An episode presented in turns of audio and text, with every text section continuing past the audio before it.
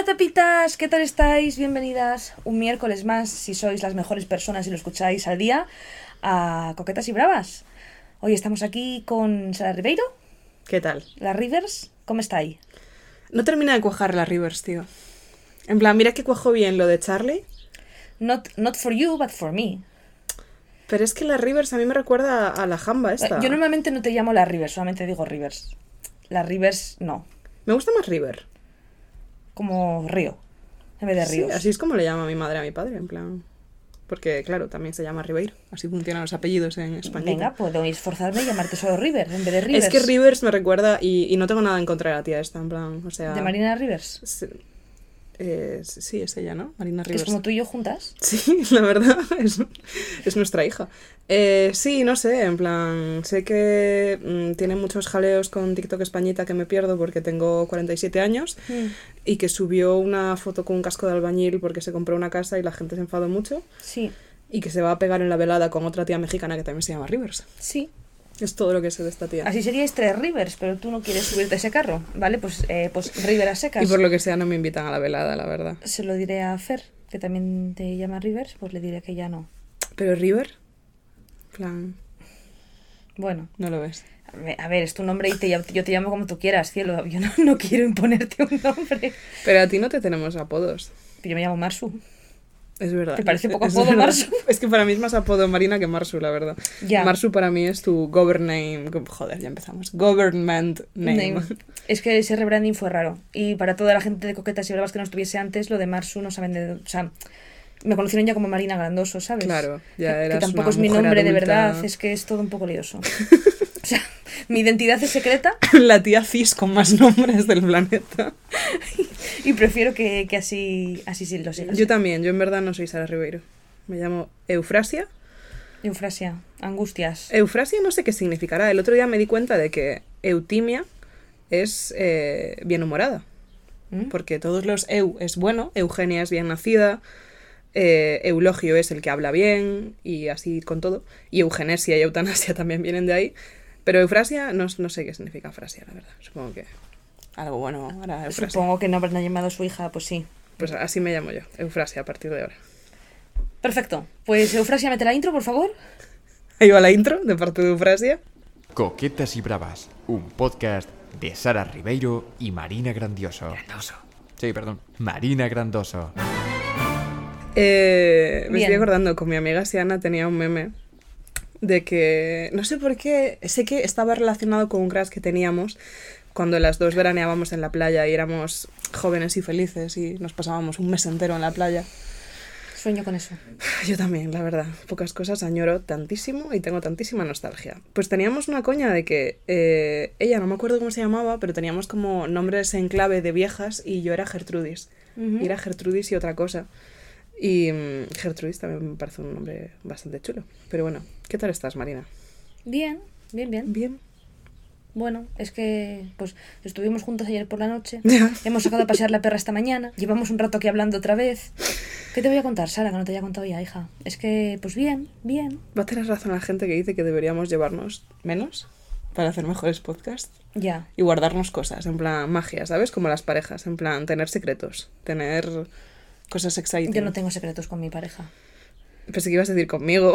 me alegra saber que conmigo sí. No, a- ver, secretos no. Hombre, te comparto menos información que a Fer, porque a Fer le comparto Todo. todo. En plan, cuando un aguacate está rico, agua, agua- Sí. le, le mando una nota, de voz, dije, dije. una nota de voz. Cuando voy a hacer la compra, le hago un unboxing. El otro Ya, día es lo que decimos fui siempre. a Verdecora y le mandé un vídeo con un unboxing de lo que compré en Verdecora. Claro, yo eso lo haría en Twitter. Claro, pues por eso.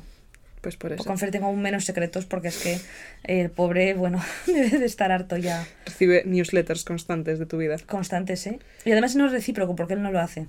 ¿No? No. No manda newsletters. No. Yo, Fer, por ejemplo, a veces ha quedado con sus amigos. Y no te ha contado cosas. N- No, y yo me entero por stories de que está con sus amigos. Eso es fuerte, ¿eh? Que es como, Fernando, ya. es fuerte. Pero claro, digo, yo jamás, yo cada vez que voy a vuestro piso que está al puto lado, le digo, estoy yendo con las chicas, la verdad que emoción. Pero Fer a veces, pero también es un rollito misterioso que me gusta, ¿no? En plan, No saber si está quedando con sus amigos o no. mm, De repente está en la plaza con sus amigos y ostras. ¡Wow! Sí, es que así es él, así es él. Misterioso y sexy, la verdad. Somos tan aburridas. ya, no sé, en plan. Hoy leí un tuit a La Perrata que decía. em, no sé si lo leíste. Yo es que no, le, le tengo silenciada la perrata. no me interesa lo que diga. ¿Qué, qué dice? Perrata, eh, hasta que no nos des lo que nos tienes que dar, que tú sabes lo que es, Yo y la acabo de liar. Estoy haciendo crochet y la acabo de liar porque me he puesto nerviosa. No hablo con traidores. Eh, bueno, la perrata puso un tuit hoy que era que todas sus amigas eran como super main characters y super carismáticas y super tal. Sí. Y por un lado sí, pero por el otro, yo pocas veces me siento tan poco main character como este domingo, en el que todo lo que he hecho ha sido quedar contigo, que ha estado estupendo, Gracias. para darle un paseo a la caprichosa, Sí. ir a recoger un pedido de fruta a Good To Go, Bien. Cocinar, Sí. y ahora mi plan es, en cuanto termine esto, entrar en coma. Bueno. Eso es todo lo que he hecho en el día de hoy. Piensa que podría ser peor. Podrías tener que darle otro paseo a la caprichosa. Bueno, no sé, me lo pasé bien por la no mañana. avanzar. Me lo pasé bien. Me gusta la idea de tener un ser vivo que te obliga a salir de casa. Ya. Me gustará más cuando camine.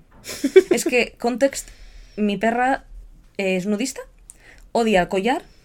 Cuando le pones un collar, actúa como si el collar tuviese pinchos por dentro y le estuviésemos asesinando.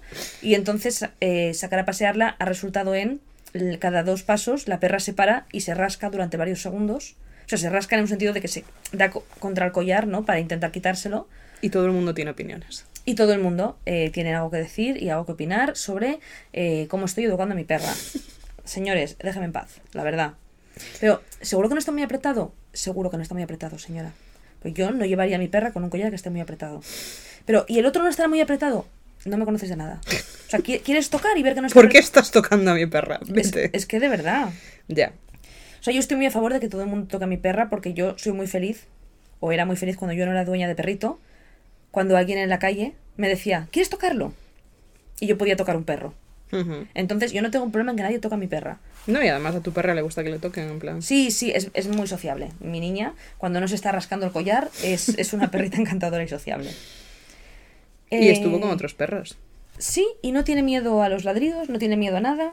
Un día me la van a matar, porque como no tiene miedo, pues no, no tiene instinto de No, pero con algunos un poco agresivos sí que fue ágil y rauda. Es que, es que es ágil la tía, ¿eh? Parece un cubo de Minecraft, pero de algún modo se mueve rápido. Yo eh, estas eh, vacaciones de Semana Santa lo hablaba con mis padres y mi padre dijo algo en plan de, es de este tipo de perros que son súper gordos, ¿no? Y yo dije, hombre, no. No. Me dijo, sí, sí, sí que son. Y yo, no, papá, tal. Y le busqué en Google en plan de Carlino y me dijo, sí, sí, son estos. Y yo, tampoco lo tengo en mente como perros A ver, súper gordos. Son compactos Son, y sí. son perros que tienen tendencia a la obesidad. Es decir, es bastante fácil que si le das de comer todo lo que ella quiera, pues acabe siendo una perra gorda. Pero es una cosa que hay que evitar porque son perros a los que les cuesta un poco respirar Y no les y, viene bien. y la obesidad es de las cosas que peor hace que respiren. En plan, si ya les cuesta, como encima les, les en su propia grasa, es que se les cierra la tráquea. No, pero Capri es Capri una es fit. activa. Capri es fit, es una perrita fit. Ay, hablando de fit. Encontré la pulsera de gimnasio, ¿te lo puedes creer? Yo también encontré las dos. La primera que había perdido y la segunda que me dieron. Eh, tengo tantas agujetas, tía. Me arrepiento tanto de ir tan a saco ayer. Pero No porque ese rollo tuyo de ¿Quién me creía? no voy en una semana y de repente voy a tres Una clases. semana, tía. Un mes bueno, llevaba sin ir. o un mes. O sea, Y en vez de volver poco a poco a ir a una clase de pilates, tal, decir no. no, fui a Zumba y Body Pump. Y en Zumba dije, estoy perfecto. Claro que estás perfecto, imbécil. Es Zumba. Todo el mundo está perfecto en Zumba. Y de repente llegó Body Pump. Bueno, me pasó una cosa en Body Pump que mm, tenía un, tío delante, en plan, porque en Body Pump como tienes una zona medio designada, porque tienes que montarte el step, tienes todas las pesas, todo tal, la gente está muy colocada en un sitio concreto. Y tenía un tío delante que cada vez que se ponía a hacer algo, como que se giraba hacia mí, se miraba en el espejo para comprobar que yo pudiera verme también, ¿sabes? Como para no estorbar. Y pensé, joder, es la persona más encantadora que he visto en mi vida. Y de repente dije, qué bajo tengo el listón en los tíos del gimnasio. que simplemente por apartarse y no tocar los cojones, ya digo, wow, ¿será el próximo premio Nobel de la Paz? Pero a pesar del el apoyo de este chico encantador, terrible, terrible, terrible, terrible. O sea, mm, quise pensar que seguía siendo Luisa la de encanto.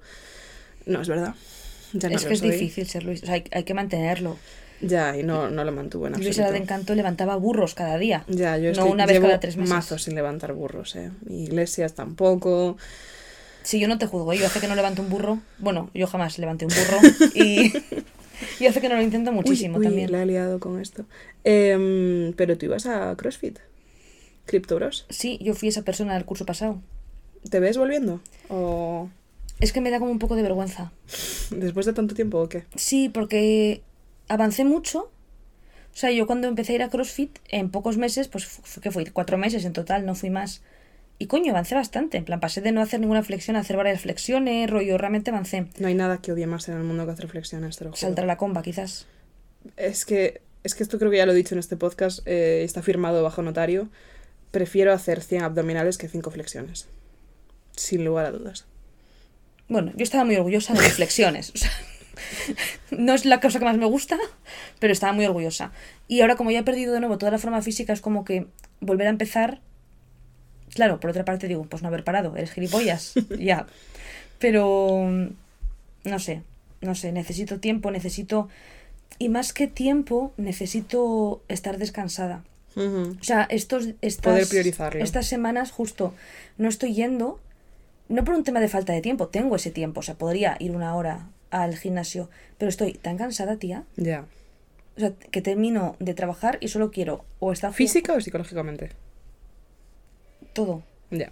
o sea, mm, más psicológicamente que físicamente. O sea, físicamente, a ver, estoy can...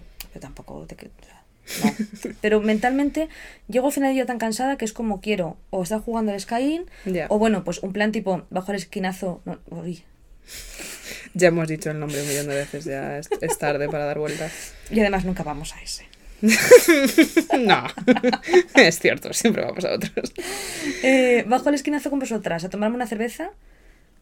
O no- ya está, no me pidas más implicación. Ya. Entonces, a la vez siento que me estoy volviendo un poco esta persona adulta, ameba, básica, de 40 años que solamente ve de 5 porque no le da el cerebro para ver otra cosa. Eh, soy yo con ello, Juan. No, yo, ¿sabes qué pasa? Que mm, he intentado no ser esa persona. Y este fin de semana he hecho tantas cosas. O sea, no lo digo en plan flex, sino en plan de... Ha sido una mala gestión. Ha sido una mala gestión porque ahora mismo, te lo juro, me dormiría aquí mismo y ahora mismo y estoy haciendo un esfuerzo activo por hacer este podcast y lo siento porque estoy súper bajita de energías. Pero ha sido una mala gestión porque ¿sabes qué pasa? Que está guapísimo toda esta movida de jaja viernes, jaja sábado, jaja domingo, pero mañana es jaja lunes. Y mañana es jaja lunes y yo no he descansado en absoluto. Yo me iba a dedicar al dolce farniente, que como sabes, porque tienes un C2 en italiano como yo, es la dulzura de no hacer nada. Y en realidad de eso, eh, en, realidad de eso, En vez de eso, en vez de eso, eh, he hecho demasiadas cosas, he quedado con muchísima gente, no me apetece, o sea, me lo he pasado súper bien, te contaré ahora lo del encuentro literario queer de Mary Red, ha sido una pasada. Uf, ya hemos establecido que soy extrovertida, I draw the line aquí. no me apetece de hablar con nadie, eh, estoy muy cansada, en plan, ya te digo, mañana es lunes. Entonces, eh, bueno, pero tenemos el puente de mayo a la vuelta de la esquina. Y en Madrid tenemos dos días de puente en vez de solo uno.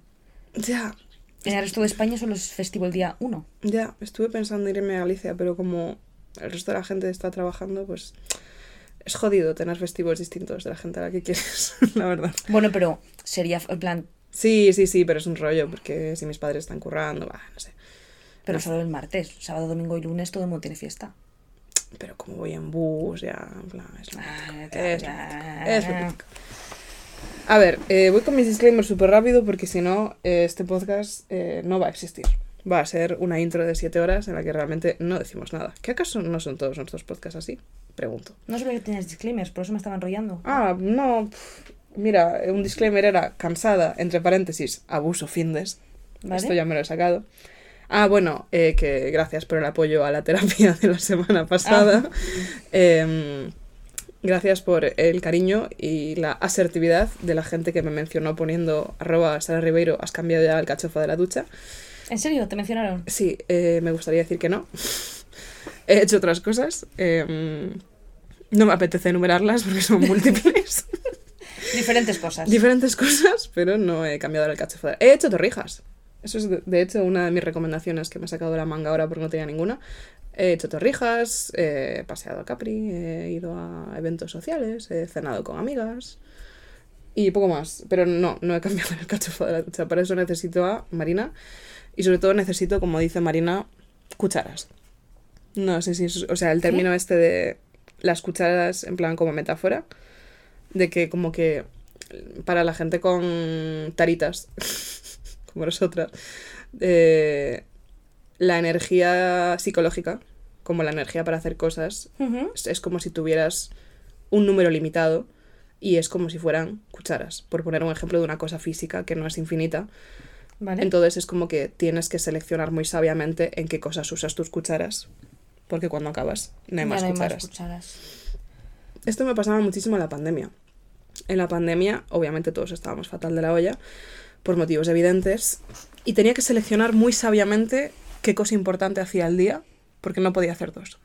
Si salía a hacer la compra, no podía poner una lavadora. es como que tenía que seleccionar muy sabiamente. Entonces, esto que dices tú de que se acaba el día y no te da la vida para ponerte con algo, es un poco en plan rollo, se podría decir rollo, no me quedan cucharas. Y a mí pues no me queda, o sea, necesito sentarme con calma y tener cucharas para hacerlo del alcachofa de la ducha. Porque es una dura batalla que requiere de muchas cosas que no tengo ahora mismo. Así que no. Siguiente disclaimer. Eh, ha estado súper guay lo que ya os dije. Bueno, creo que no lo llegué a decir, pero lo puse por Twitter. Eh, Mary Red, la librería que siempre recomendamos y que no voy a sueldo, pero a este paso voy a acabar porque son súper guays que es la librería transfeminista de aquí de Madrid, organizó en, en conjunto con Reina Sofía un encuentro literario queer, llamado así, E.L. de encuentro literario queer. Y estuvo súper bien. O sea, yo fui a dos sesiones y fueron una pasada. Fue súper chulo, fue súper profesional eh, y además era muy guay porque era mazo encuentro de peña queer de Twitter. O sea, yo me encontré con gente a la que llevaba años sin ver, me encontré con gente a la que nunca había visto. Y fue muy chulo y también aprovecho para mandar un saludo a las personas que me saludaron por el podcast y que me dijeron que eran fans del podcast. Así que un saludo enorme y hasta aquí mis disclaimers. Vale. Yo no Siento que estoy hoy... eh, Estás muy habladora, pero porque estás haciendo el crochet. No, pero no estoy muy habladora, estoy súper monótona, tío. O sea, me estoy recordando a mí misma, en plan, en el pueblo de mi abuela hay un cura que le odiamos todos, incluido a mi abuela. Mi abuela tiene un beef con él, que es una historia que me flipa, pero que no puedo contar aquí porque no... Pero yo creo que me la contaste. es muy buena Me historia. suena o esa sea, historia, mi sí. abuela que es súper parecida a mí, tiene mucho carácter y el cura que es gilipollas, os lo digo así. Pues es el tío más monótono hablando que he visto en mi vida, tío. Es un tío que ni siquiera distingues cuándo para de hablar y empieza a cantar y simplemente habla así todo el rato sin hacer pausas. Aleluya y sigue hablando. Pues me estoy sintiendo un poco así, la verdad. Creo que este es el podcast más aburrido que voy a hacer en la vida. Es que yo realmente no sé hasta qué punto te viene bien estar con eso, ¿eh? Con el crochet. Es que, ¿sabes? Siento que en vez de estar teniendo una conversación conmigo, estás como concentrada en esto, hablando como en plan nota de voz larga. No siento que estemos teniendo una conversación. Es que los disclaimers nunca son tampoco súper interactivos, la verdad. Me gusta cuando me miras a los ojos mientras hacemos el podcast. Vale, se me- sí, venga. Me siento un poco Uy, fuera. tienes un boli aquí tirado. ¿Tú que siempre te Ah. faltan bolis? Pues este es de mis favoritos. Este Sí, es del Tiger. Tiger, Buena sí. recomendación, los bolis del Tiger. Sí, yo literalmente son los únicos que uso. Eh, y siempre que voy compro dos. Mira, pues ayer no encontrábamos. Ay, puedo hacer una recomendación del Tiger. Es que vas a... Bueno, al final, Sí, claro. sí, al final. Quedaos hasta el final del podcast para saber qué recomiendas a del Tiger. Si has llegado hasta aquí, dale a like. no sé dónde. Suscríbete. Ay, yo quiero aprovechar para daros las gracias porque llegamos a 600 valoraciones en Spotify. Wow. Sí, 600 personas que nos han votado con 5 estrellas porque tenemos una media de 5 estrellas. Y además para votar necesitas escuchar un cierto... Sí, no te deja votar sin haber escuchado, lo Sí. cual está súper bien para quitarnos haters. Sí, porque yo lo intenté y no me dejó. y dije, es verdad que no escucho mi podcast, la verdad. Eh, Así que gracias, porque 600 personas eh, nos han dado manita arriba. Si tú no lo has hecho, ¿a qué esperas? Es gratis y nos ayuda mucho. ¿A qué nos ayuda? No sé. Pues no, no lo tengo claro, pero hombre, nos posiciona. Tú ves un podcast con 600 manitas arriba y dices, 600 personas no pueden estar equivocadas. Es cierto. Es cierto. Bueno, sí, porque hay gente que está equivocada y son más de 600. ya, la pero verdad bueno, es que el de Jordi Wild seguro que tiene. Claro, justo, pero bueno, en fin. Eh, sin más. Habíamos pensado en este podcast, como iba a ser corto, que ya no va a ser corto, Como os estáis dando cuenta de que no tenemos nada que decir entre realmente. esto y tu sección de Fórmula 1 ya Sí, oye pero ahí, bueno, Oye ahí, Jalito. Jareito. Hab- Habíamos pensado en hacer eh, un test que se puso muy de moda en 2015. No sé si a vosotras, alguna de vosotras lo recordará. Yo lo hice una vez con un chico de Tinder. Ah, sí. Sí, ¿En persona o por Tinder? En persona, en persona. Ajá. En, en la primera cita, es, un, es un. Bueno, y la última cita que hubo, eh, he de decir, es un test que se llamaba eh, 36 preguntas para enamorarse. Que lo sacó como, pues no sé, El País o un periódico así rollo. eh, hay un estudio científico que dice que si contestas estas preguntas con alguien te enamoras, no sé qué. Hombre, Y- es que me parece tan estúpido, tío, porque dependerá de lo que te contesten, ¿no? Bueno, o sea, tal cual. pues yo siempre he tenido una teoría, y esto es contradicción a todo lo que he dicho hasta ahora, que es que em, en el instituto había una persona en mi clase que me caía. Bueno, en el instituto, en el cole en general, tal. Había una persona en mi clase que me caía muy mal. En plan, me generaba muchísimo rechazo. Esta persona que es un poco tu némesis y que es estúpido porque no habéis tenido beef, pero es como que todo en su persona te repele mucho. Y cuando piensas en plan de, oh, le odio, en plan, este rollo infantil de odiar a alguien, yo pensaba en él. Y, mm, y un día, como que me paré a pensarlo y, y dije, ¿cómo será su vida? En plan, rollo, ¿cómo se despertará por la mañana? ¿Cómo comerá en su casa? Sí, ¿Qué humanizar a tus enemigos. Sí, y me dije, imagínate rollo tener una cámara viendo todos los momentos en los que estás solo. Una cámara de 24 horas en su día, de verle poniéndose los calcetines, que se le cae un lápiz y suspira y se para un segundo y dice, "Pf, lo cojo, pero joder, es que ya na- nada tiene sentido. Y como que me dio muchísima pena. Y, efectivamente humanicé a mi enemigo, que no sabía ni que era mi enemigo y tal, en fin, es, es un chaval de, de mi pueblo. Y la cosa es que me paré a pensarlo y dije, creo que es imposible eh, ver a alguien, en plan, prestarle atención a alguien en los momentos en los que estás solo y no está fingiendo y tal, sin cogerle muchísimo cariño. ¿Vale? ¿Qué opinas de esto? Es que nunca he visto a nadie mientras está solo, entonces, claro, no, te- no te Sí, sé- pero no te imaginas en plan rollo... Como que te da ternura. Sí, ¿no te parece muy entrañable imaginarte esos momentos? En plan, en silencio poniendo una lavadora, escogiendo qué ver en YouTube. O sea, sí, mm, no. No sé explicarlo, en plan, no sé por qué le cogería cariño a alguien por hacer eso, O sea, pero sí eh, tengo eh, la sensación de que lo cogería. Entiendo el punto de, pues eso, de como que humaniza a las personas porque yo cuando... Para mí, todos los que no sois yo, sois pues lo de siempre, personajes secundarios, que en mi cabeza cuando os vais y decís adiós y cerráis la puerta, desaparecéis, y yo sigo con mi vida y vosotras pues estáis ahí cuando volvéis. Sí, lo contrario a lo que decía Pedro. Claro. Entonces entiendo el punto de decir, jo, qué mona Sara, frustrada porque su tendal era demasiado viejo, pero ahora ilusionada mientras tiende con su tendal nuevo, tal. Pegaso. Pero no sé si diría que cogería muchísimo cariño a todas las personas por tener un... En plan, no sé. Pero es tierno que tú sí. Es, es una visión bonita y es- de esa manera es muy fácil no odiar a nadie, porque simplemente te los imaginas, ¿no? Teniendo calcetines y... Es que... eh, Iba a hacer una referencia que no puedo hacer. Pero no sé, en general creo que sí me cuesta odiar a la gente. Y de hecho me siento muy mal cuando odio a la gente. Esto es una movida de la que llevo mucho tiempo queriendo hablar, que es muy breve porque sé que queremos ir con las preguntas. Pero en, en Tardeo, no sé si en Tardeo o en el Ciberlocutorio, pero uno de estos dos podcasts de, de Radio Primavera Sound hablaron del concepto resaca de zorra, que es cuando rajas, igual me estoy confundiendo con otro, pero si me estoy confundiendo con otro, yo eh, acuño este. Cuando te matas a rajar de alguien con una amiga y ¿Mm? llegas a tu casa y dices, joder, soy un trozo de mierda. A mí siempre me pasa eso. O sea, siempre me siento súper culpable después de rajar de gente. O lo mítico, peña que nos cae mal, que es como, buah, mira qué gilipollez ha hecho ahora, tal, no sé qué. Llego a mi casa y digo, jo. Y no lo digo en plan de qué buena persona soy, pero pf, se me hace bola, ¿eh? Y en el momento soy la más cruel. En el momento digo las peores mierdas. Pero llego a mi casa, Sí. miro al techo y pienso, en el fondo, todos estamos intentando sobrevivir. Pero es verdad que otra gente hará lo mismo conmigo. Yo doy mucho material para que la gente se burle de mí, entonces, pues... Es lo mítico de pensar que todo el mundo es igual de malo que tú para no sentirte mal. Sí. O sea, es que no sé lo que estás, que estás diciendo, una cantidad de cosas, Sara.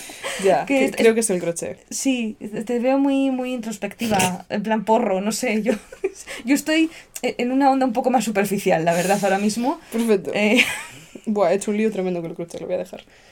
Mira qué he hecho, no sé qué he hecho. un mini sombrerito para Capri. Sí, ¿por qué no? Es tierno, parecerá una ramita. Vamos con las preguntas. Bueno, pues eso, vuelvo. Eh, se hizo, se puso de moda como en 2015, de hecho sé que fue en 2015 porque fue cuando yo tuve la cita con este chico, un test que salió de responde estas preguntas y te enamorarás. Y son preguntas pues un poco personales, tipo ¿a quién echarás más de menos cuando se muera? Cosas así.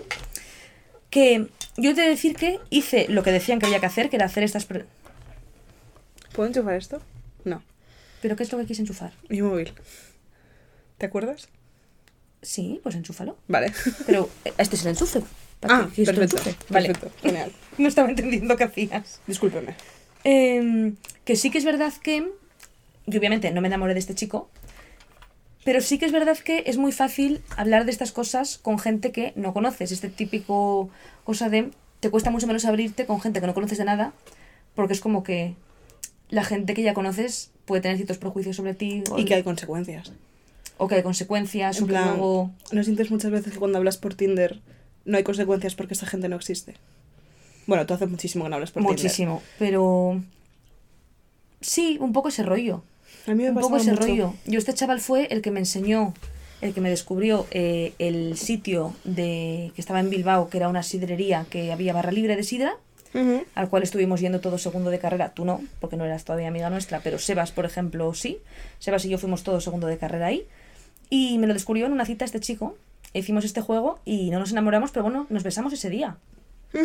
Tenía un pisazo ¿En serio? en- ahí por la zona de Chamberí que te cagas, ¿eh? Yo lo he pensado con retrospectiva. Era buen partido. Me acordé de él hace tres días porque yo nunca había subido nada a las historias de WhatsApp, porque eso es como un poco de ser tu padre, ¿no?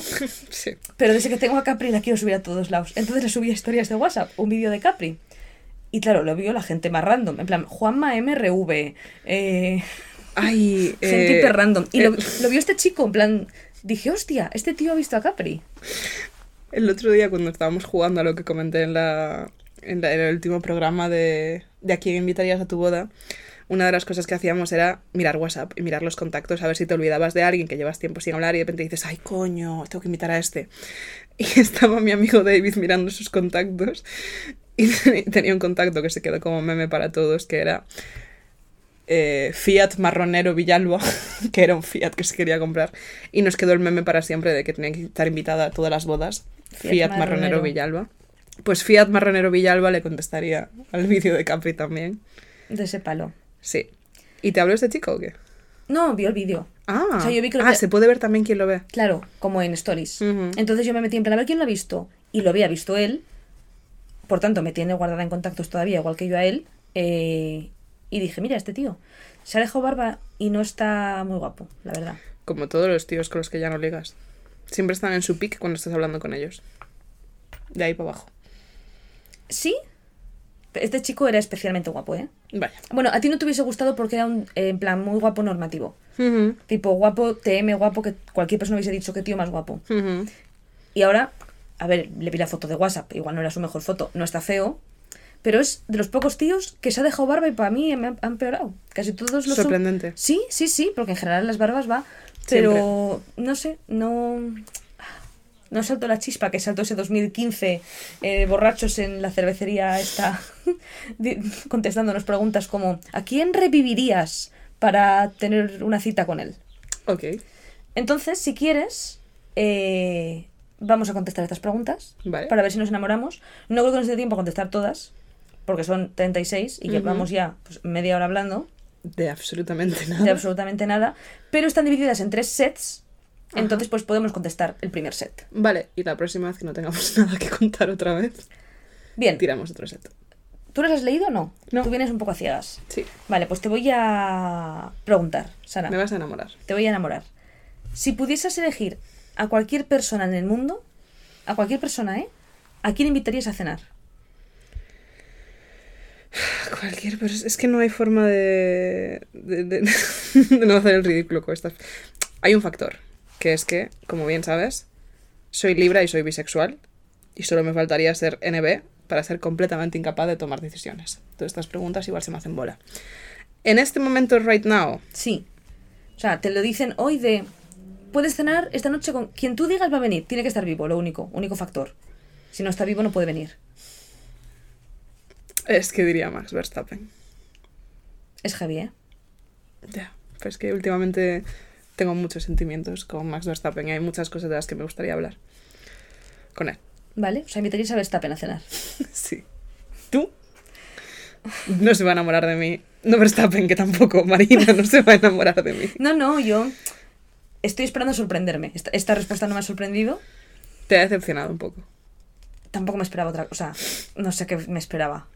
Ya. Pedro Sánchez, no sé. Pero... Prefiero cenar con Max que con el perro. El perro... Pero el otro perro. No nuestro perro. No nuestro perro. No nuestra perrata. ¿Tú con quién? Yo. Esto es terrible, pero yo querría cenar con mi novio. Es que lo iba a decir, tía, te juro, estaba a punto de decirlo. ¿Sabes qué? Ya me jodería que dijeras al puto Fer con el que cenas siete veces al día. Eh, no, no vale, literalmente no vale. no vale. No me amo. Tienes que si escoger no a otra persona. cenar con Fer. Sí, no, no, no, no, vamos, es que te lo prohíbo. Red flag prácticamente. No sé, pues a Sebas, que hace unas semanas que no le veo. Y le- Es cierto que de le vas a ver en una semana y media o así, pero... Pero creo que esto dice mucho de cómo soy en la zona de confort. Es que imagínate que ceno con Verstappen y me cae mal. No. Yo, o sea, 100% si me dicen con quién cenarías hoy, diría con mi novio. Nos vamos a cenar a un sitio chulo. Se ha sonado pedo, pero ha sido yo al moverme la silla. silla. Y si no, pues sí, Sebas, me gustaría cenar con él. Que hace que no le veo unas semanas y siempre me lo paso muy bien. Y contigo, tonta, también. Vente a la cena. Con... No, no, yo estoy ocupada con Verstappen. Yo no, no, no. Vale, eh, tampoco me ha sorprendido. Vale, de momento no creo que a las tapitas les haya sorprendido tampoco. No, no, no. A ver la segunda pregunta. Bien. ¿Te gustaría ser famosa? ¿De qué forma? Eh, no, ¿Vale? entonces no tengo que Entonces decir no hay de qué forma. ¿no? Vale. O sea... hmm, no me disgusta la idea de ser responsable de cosas. O sea... No sé, es complicado. En plan, he dado muchas vueltas con esto. Sobre si quieres ser famosa. Sí, porque obviamente como todo el mundo con 15 años quería ser youtuber y he pasado por muchas fases y he vivido muchos momentos en los que yo sé que si hubiera contestado una cosa distinta, eh, ahora sería una persona muy distinta. Y he vivido muchos momentos en los que deliberadamente he dicho un poco que no a ser famosa. En plan, o a cosas que me habrían facilitado bastante ser famosa porque la poca experiencia que tengo como micro celebrity nicho de Twitter es un poco horrorosa a menudo. Entonces, eh, no sé, en plan, no me disgusta la idea de que la gente respete mi trayectoria de algún modo y diga, mi, mi trayectoria que ahora mismo es un poco inexistente, pero que en algún momento será una trayectoria. Y diga, sí, no, es esta pava que hizo esto. Pero no me gusta la responsabilidad y la carga que viene con ser famosa. Y no me gusta tampoco las relaciones parasociales que se gestionan. Vale. ¿Y O tú? sea, tu respuesta sería no. Eh, no, en plan, O sea, con los matices que nos has dado. Sí. Pero si tuvieses que ser famosa o no serlo, no. yo durante mucho tiempo pensé que quería ser famosa. Y luego me di cuenta que quería ser rica. Y que como normalmente son cosas que van juntas, A no ser que seas tan rico que consigues no ser famoso. eh, eso sería para mí lo ideal. En plan, esta gente que es rica, pero ¿por qué rica? En la sombra. Leí un titular hace no mucho que se había muerto alguien y que como que el Estado de repente, o sea, como que había llegado al Estado, en plan, creo que era en Reino Unido, no me acuerdo, pero que había llegado al Estado como de repente medio millón, en plan de movidas de herencias y tal, y todo el mundo estaba un poco choqueado porque no sabían quién era. Y era alguien que había amasado una fortuna brutal, pero sí que la gente lo tuviera en el radar. Ese sería mi sueño. Y yo mucho tiempo, yo veía pues la vida de famosos que sigo y digo, vas que ojalá yo ser famosa para... Digo, no, si lo que estoy envidiando es El dinero. el dinero. Sí. O sea, yo no necesitaría que nadie me comentase en las fotos diciendo, guapa, tal. Yo lo que querría es hacer ese viaje a Maldivas. Entonces, yo si fuese por mí, no sería famosa. Eh, bueno, ya no lo soy. Y, pero si me diesen un botón que dice, serás famosa y reconocida, no quiero ser famosa, no quiero que la gente me juzgue, no quiero que la gente sepa de mí, no quiero que la gente opine sobre mi cuerpo, sobre mis decisiones, me pone violenta que la gente opine sobre el collar de mi perra eh, y no quiero ser famosa. Y que incluso yo creo que las cosas relativamente positivas de ser famosa con respecto a lo que decías ahora de tener ese chute de endorfinas de que la gente te quiera, creo que es súper fácil eh, que no te llegue. O sea, como perder 100% la perspectiva Ya, y que, sí, y que siempre te parezca... Que lo normalices y que siempre te parezca poco. Y que yo además, las pocas veces que he tenido ocasiones en las que se me ha acercado alguien a pedirme una foto, esto me ha pasado a mí, aunque no os lo creáis, ¿eh? A mí me han pedido fotos como tres o cuatro veces en mi vida. A mí una vez, en Por- una manifestación en contra de los crímenes de Chechenia, enfrente de la embajada rusa. Y Pues- dije, qué contexto más extraño. A mí varias veces, sobre todo porque me conocían por Sebas eh, en su día, luego también por Muy Brusa alguna vez. Y ha sido pocas veces, pero he tenido un poco esta sensación de decir, alguien ha venido a decir que le gusta lo que hago y a pedir una foto. Siempre me he sentido incómoda, fatal. eh, o sea, no por la persona, que siempre sois gente encantadora, pero no querría que esto fuese a más. Y no querría de repente salir a la calle y ser el Rubius y que me pare gente sin parar a pedirme fotos. What the fuck. No, no querría ser, ser famosa. Es más, si algún día empiezo a hacerme famosa, desapareceré.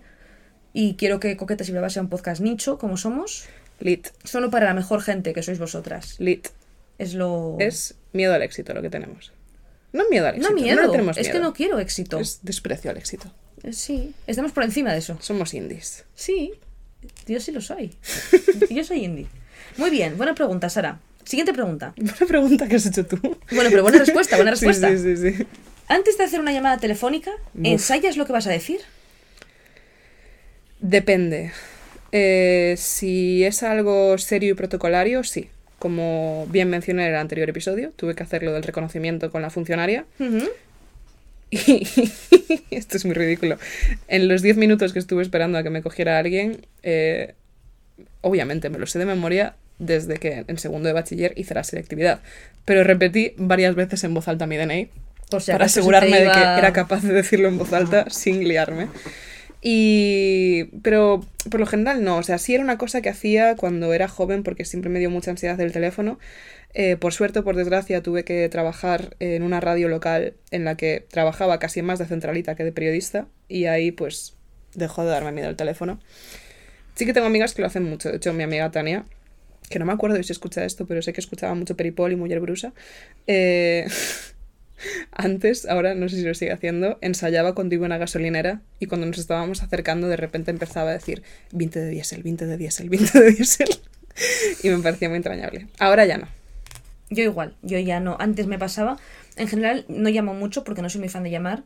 Pero cuando tengo que llamar, tengo una experiencia parecida a la de Sara, eh, que estuve en un periódico en total por seis meses. Mm. Y un periódico aparentemente no consiste en hablar por Twitter, sino que tienes que llamar a la gente.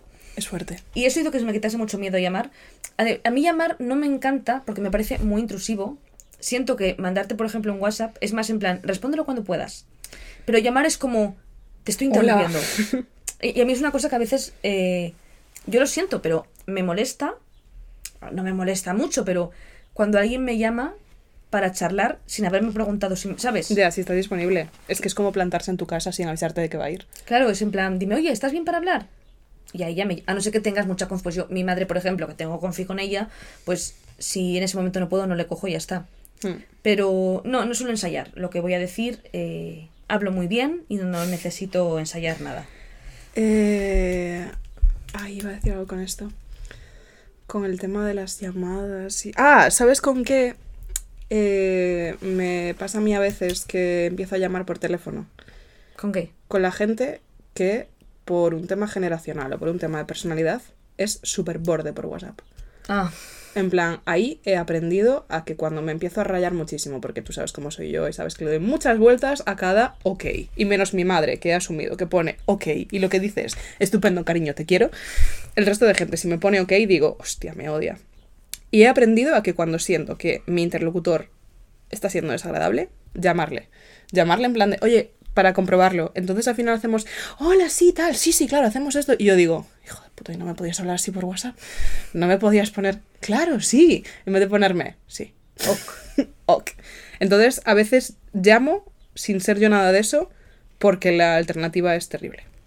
Bueno, me parece bien. Sí, Me parece lo suyo. no es voluntario, como nunca, nunca llamo voluntariamente.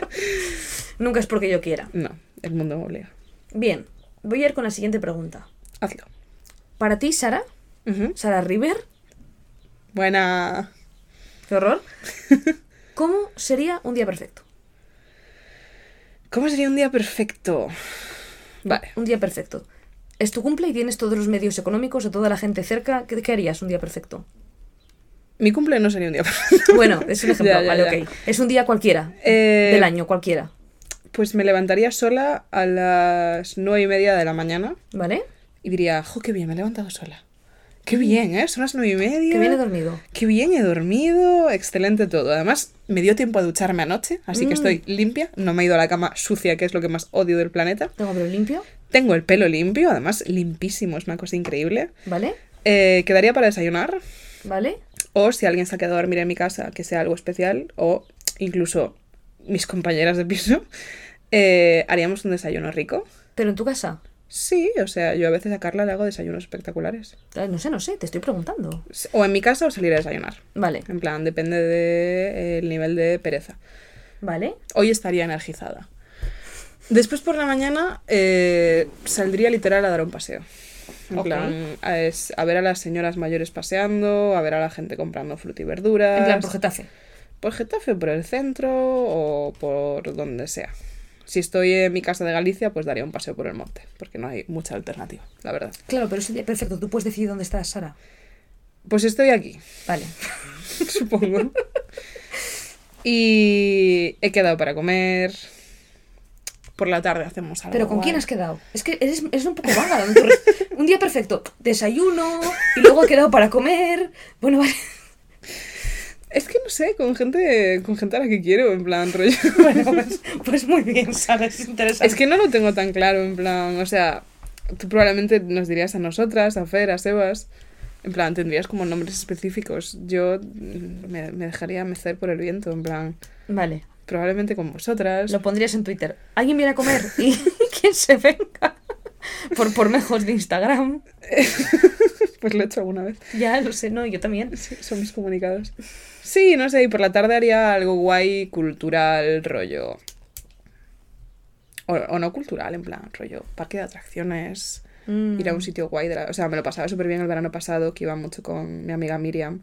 A la sierra, ¿no? Sí, a la sierra, a piscinitas de la sierra, a zonas así guays. Y, y quedaría para cenar. Vale. O sea, sería O bastante... sea, está bien. sería bastante dolce farniente. Según lo que tú dices, en realidad cualquier domingo podría ser tu día perfecto. Rollo, no estás pidiendo nada extraordinario. Pero tú pedirías algo extraordinario, en plan... No, o sea, yo, si mi día perfecto, eh, me levantaría en un hotel, para empezar, no en mi casa. Buf, buf, calla, calla, calla. Buffet, desayuno, hotel. Claro, es que yo, es que yo tengo más claro lo que quiero, Sara. Ya, ya, ya. Es que ya sabes que yo nunca sé. Yo no me levantaría en mi casa. Yo me levantaría en un hotel, habría dormido con mi novio y efectivamente eh, me bajaría a desayunar un desayuno buffet de hotel decente, Buf. un buen desayuno de hotel con Fer después de haber dormido bien. Y por la mañana probablemente Fer y yo tendríamos algún plan de hiper relax, tipo un spa, un masaje, una cosa de estas que sales y estás como nuevo. Y entonces de repente es la una y, joder, hemos dormido, hemos desayunado, hemos ido a un, a un spa. La vida nos sonríe. Y vamos a comer a un italiano. Todo esto en Madrid. Bueno, Ok. donde sea, me sirve. A un italiano pf, me meto una pasta carbonara, pero carbonara de la Bueno. de verdad. A ver. Es que tú has tenido tiempo para reflexionar y me has tirado a los leones. No, pero Eh, cuando he tenido no, tiempo. Mientras yo hablaba y tú decías que todo era horrible. Ah. No, pero ahora pensándolo, eh, no sé cómo cuadrarlo con todo lo demás, pero mi día perfecto incluiría muy probablemente de una forma u otra el mar. Mm, podría ser lo mismo, pero en otro sitio. De hecho, mi día muy probablemente se me acabaría viendo atardecer en una de mis playas favoritas, que es mi idea ideal de la vida. ¿Ves? ¿Ese es tu día perfecto? Sí. yo comería con Fer, En un italiano. en un italiano, comería pasta carbonara y luego tarta de queso, cremosita, poco hecha por dentro. Y luego por la... Te has emocionado, de verdad. Ay, poco hecho. Escalofríos de pensarlo. Y luego por la tarde haría algún plan chulo con mis amigos. Ajá. En plan, pues igual me molaría hacer un plan de ir todos juntos a una escape room y luego jugar al lobo Mm, y... El lobo. Sí. Y luego por la noche iríamos a cenar. En plan, aquí ya estarías pues tú, Carla, Sebas, tal. Fer también estaría todavía. Y en el plan de los amigos. ¿Es ese plan de los amigos? ah, vale, vale. Claro, vosotros estaríais en el plan de los amigos. Pensé que había un plan de los amigos y después ya tú, Carla, No, no, Sebas, no, vosotros yo, sois mi plan ah, de los bueno, amigos. vale. Para ir, pues eso, a una escape room, hacer algo tipo. eh, em, un taller de emborrachar mi pintura, eh, alguna cosa así. Y luego por la noche. Me apetece hacer otro del palo. Sí, pues podemos ir a una de cerámica, tía. Lo estuve pensando, pero de cerámica, ¿de hacer cerámica o de pintar? Me valen los dos, spoiler. Tendría que mirar, no sé. Me apetece un montón algo de hacer cerámica. Podemos ir por mi cumple, algo de hacer cerámica. Podemos ir. Vale, pues lo miramos. Pues haría algo así, con vosotras, y bebiendo vino. Y luego por la noche, eh, pues no sé, igual terraceo, Buf. mm, hace buena temperatura, estamos todos riéndonos mucho, estamos de terraceo en un sitio en el que no hay mucho ruido. Tal vez un poco borrachas. Un pelín borrachas, una, una, una miaja de borrachera, la gente no grita alrededor. Y estamos ahí, pues simplemente bebiendo cervecitas y riéndonos de las mismas cosas en bucle eh, todo el rato. Y, y luego me iría a dormir pronto con Fer otra vez. Eso sería como perfecto para mí. Sería un día genial. Te diré que tener novio es un poco comodín en esta respuesta. Porque la mitad de tus movidas ¿Qué serán con culpa Fer. tengo de estar enamorada? Qué pesada. Qué chica más pesada. Yo es que es, es mi personalidad. Claro, yo si tuviera pareja también como que la mencionaría cada respuesta de mi día perfecto. Pero como solo tengo uh, amigos, pues lo digo en abstracto, en plan, comer con En plan, bueno, alguien. quedaría a comer. Me da igual Pues con no quién. sé, ahora alguien por la tarde, ¿no? En plan, pff, quien no esté ocupado con su novio, que se venga. Que se venga el novio también. Bueno, Bueno, depende del novio, depende del novio. Sí. Eh, vale. ¿Cómo te sientes de enamorada de momento? Buf, ¿Estás notando cosas? entre un cero y un uno. Bueno, vamos a seguir. Esa es... Ah, contigo. Pensé que era una pregunta. ¡No! ¡De mí! Bueno, también entre No, un 0 de y un, ti un poco más. un poco jolín. más. Entre un 3 y un Sí. 4, por ejemplo. Sí, De hay- amor. Hay, un buen Vale. grado de amor platónico. Eh, ¿Cuándo fue la última vez que cantaste a solas? ¿Y para otra persona?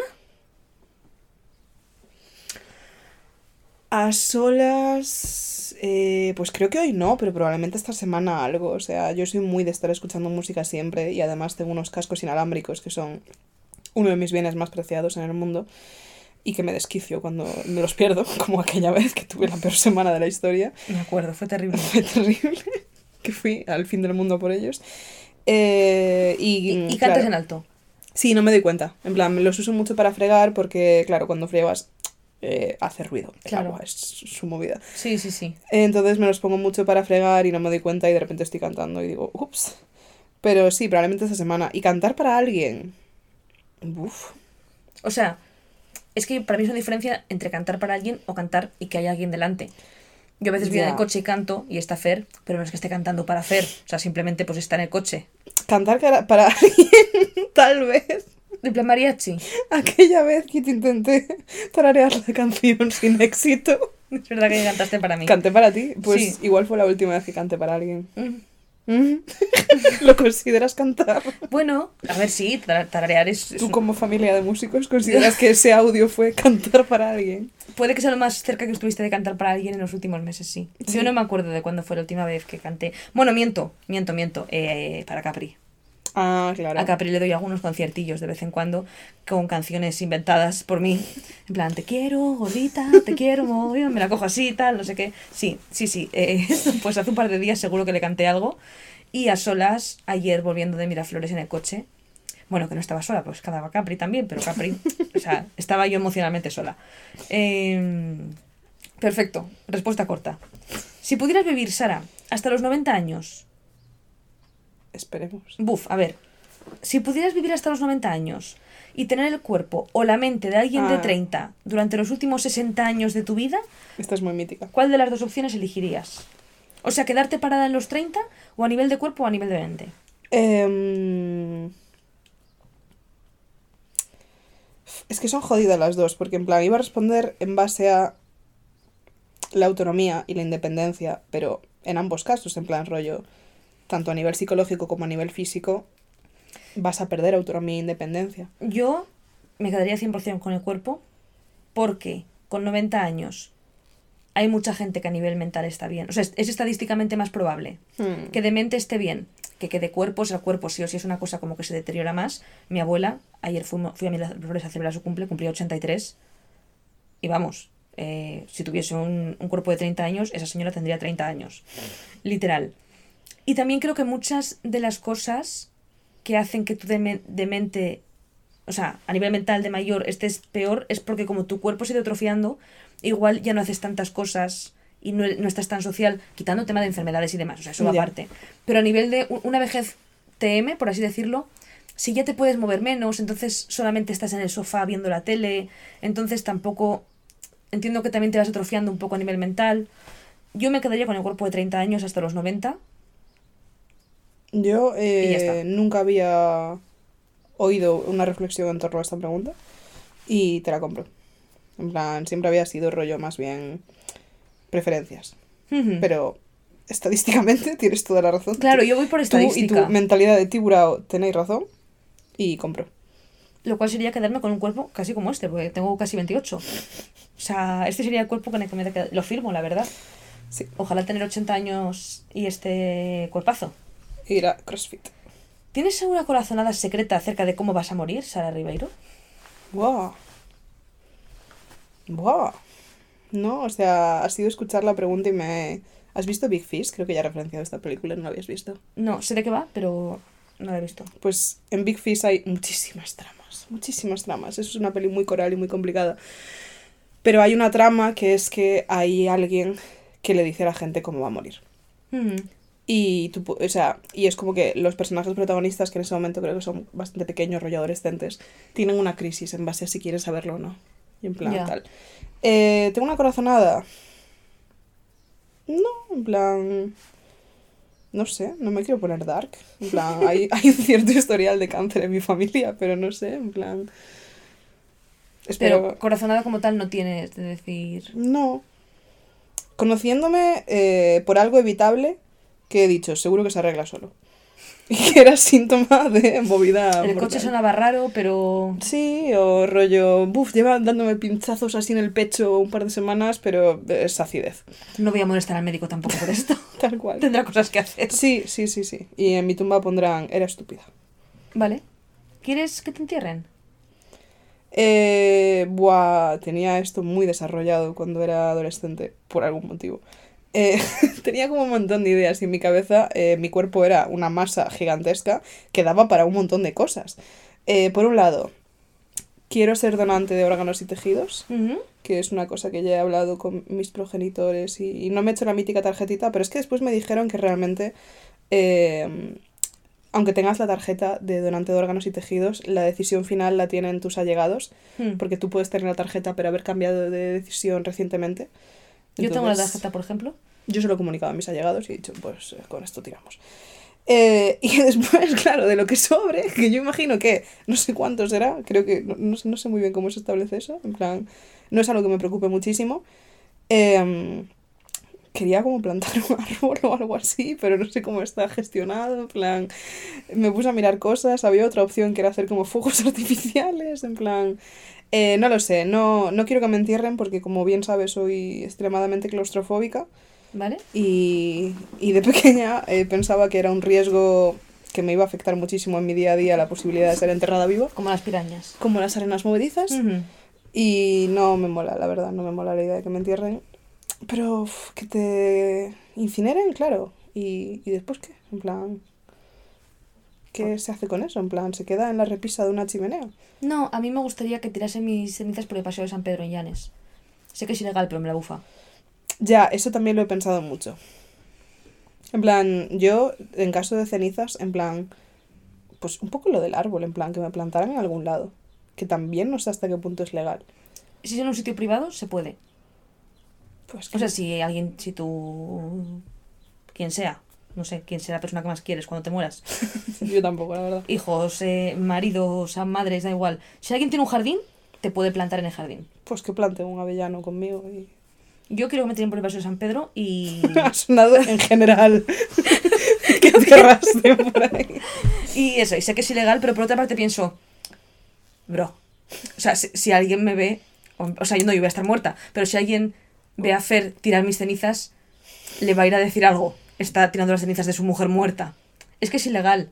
Cómeme los huevos, ¿sabes? o sea, déjame un puto segundo llorar a mi mujer que se acaba de morir. Eh, yo creo que es un poco alegal, en realidad. no creo que sea ilegal del todo. Ajá, interesante. Si tenemos especialistas en la materia, por favor. Sí, Solemos tener especialistas en todo lo que hablamos, así que... pues eh, si alguien ha tirado las cenizas de alguien por algún sitio, O este experto en leyes de muertos. Ah, bueno, o, es- o si hay un abogado experto en, en dónde tirar gente. Sí. Yo te diré que a nivel de corazonada, yo eh, me voy a morir de vieja. Te- buah, es que te pega mazo. Qué Te básica. pega mazo, 98 años, un día no te levantas, todos decimos, vivió una buena vida. Literal, o sea, yo estoy convencida. Voy a morir de vieja. En- yo creo que fue, igual me estoy equivocando al decirlo, pero mi abuelo materno que se murió echándose la siesta. O igual era durmiendo por la noche. Sé que se murió durmiendo un poco en ese plan. Rollo que se fue a dormir y ya. También era bastante viejo. Pues yo que voy a ser ese rollo. Buena esa. Sí, tengo la corazonada. Tengo la corazonada. Vale, di tres cosas que creas tener en común con tu interlocutor. Nosotras que nos conocemos tiene menos gracia, porque ya sé que tenemos en común. ¿Tenemos un podcast? Tenemos un podcast en común, por ejemplo. Somos graduadas en periodismo. Somos periodistas las dos. Trabajamos de community managers, Trabajamos de community managers. las dos. Eh, Somos gente del norte viviendo en Madrid, en Getafe, las Es dos. es cierto. Fuimos vegetarianas. Es verdad, las Durante dos un fuimos tiempo vegetarianas durante un Que tiempo. ya acabó. Es verdad, las dos. Pues ya son suficientes. Es que no sé, somos casi la misma persona. Y nos gusta mucho el madrileño. Sí, nos gusta el madrileño. Las dos. Sí. ¿Qué te pega? Bueno, diría que ninguna de las dos nos pega mucho. A ver, ahora ya es me- mm, ultra mainstream que te guste el Madrid. O sea, Ya, ya, sí, sí. ya a todo 100%. el mundo le gusta el madrileño. A mí me gustaba cuando Sebas me decía que qué cojones escuchaba Claro. que solo decía guarradas. A ti no te pega haberlo escuchado antes. Y a mí no me pega escucharlo en general, creo. No, yo también estoy de acuerdo contigo. Pero aquí estamos. Pero aquí estamos, Mm. siendo fans del madrileño. Muy bien, muchas cosas, Sara, perfecto. ¿Por qué aspecto de tu vida te sientes más agradecido? Pues eh, este va a ser mi momento maricona. Y si tú has metido a tu novio a punta pala en otras preguntas, yo voy a decir que por mis amigas. O sea, sin coñas, es algo que he pensado mucho, mucho, mucho, en plan... Y yo, sabes que yo tengo una cierta tendencia a eh, pensar que soy la peor persona del mundo y que lo hago todo mal y que estoy condenada a que sufrir siempre. Y a menudo, en plan, cuando tengo estos arrebatos de es que no merezco nada, pienso mucho en que estoy rodeada de muy buena gente y que por lo general, salvo excepciones, eh, la buena gente atrae buena gente. Y confío bastante en vuestro criterio y digo, joder, si confío en vuestro criterio para todo, ¿por qué no confiar en que queréis ser mi- mis amigas? Y me, me ayuda mucho. Qué bonito eso que dices, Sí. Sara, la verdad. Sí, sí. Tú estás súper agradecida de tu novio. Y de mis amigas también. O sea, yo en general estoy muy agradecida por mi vida porque... Tú eres una persona súper agradecida. O sea, la persona más agradecida que conozco. Pero porque también tengo motivos para serlo. O sea, me refiero... Y porque lo trabajas. Bueno, eso es verdad. En plan, yo podría tener todas las cosas buenas que tienes tú y seguir eh, quejándome. Yo he de Que decir que soy agradecida porque tengo motivos, pero casi todo el mundo que conozco tiene los mismos motivos que yo. En un Mm. sentido en el que al final yo eh, tengo salud, tengo eh, una casa muy cómoda, ahora tengo una perrita increíble, tengo muy buenas amigas. Mi novio, mi novio, mi novio, mi novio, tengo el mejor novio, obviamente. Eh, tengo a mis padres vivos y, y me llevo bien con ambos. Tengo un hermano que es un crack. Tengo, he tenido facilidades para todo en la vida, para poder venirme a Madrid, sacarme estudios universitarios, hacer lo que yo quiera. O sea, es que me parecería tan de, o sea, de persona de, de persona repugnante no sentirme agradecida. Es que soy yo, literal. Entonces, yo me siento agradecida por todo lo que tengo. Es verdad que, especialmente por, por mi novio, no porque sea más importante, sino porque creo que es muy difícil encontrar un buen novio y encontrar buenas amigas es más fácil. Entonces, como que los hombres son Eh, más... sí, sí, puedo comprarlo. O sea, estoy de acuerdo. Entonces estoy especialmente agradecida por mi novio porque entre, entre la cantidad de, de hombres de mierda que hay en el mundo encontré, encontré uno bueno y... ¿Encontraste un Spider-Man? Sí, sí que lo hice, la verdad. Le quiero mucho. Le echo de menos. ¿Se ha ido hace cuatro horas o qué? O menos. Pero sí, pero le vi muy poquito esta mañana. Estuvo muy ocupado. Pero bueno, muy agradecida por, por todo. Yo soy una persona agradecida, pero me cuesta aterrizar las cosas. En plan, me cuesta pararme a decir, ¿Nunca has tenido un diario de gratitud? no, pero porque me pasa como con la poesía, que me siento ridícula. Pero solo lo vas a leer tú. Pero mm, no, me siento juzgada, en plan, me siento que lo estoy performando, ¿sabes? Lo siento como... Y me parece súper bien que lo tengas tú y, o sea, creo que es genuinamente una cosa que me ayudaría, pero siento que estoy mintiendo. O sea, siento que lo estoy escribiendo y estoy... O sea, si creyera en Dios, pensaría que lo estoy escribiendo y estoy diciendo, ¿ves Dios? ¿Ves qué buena soy? Estoy agradecidísima, ¿eh? ¿Estáis viendo todos lo buena que soy? ¿Sabes? Me, co- me costaría no sentir una performance rara de, de bondad. Yo ahora no llevo diario lo llevé en su día.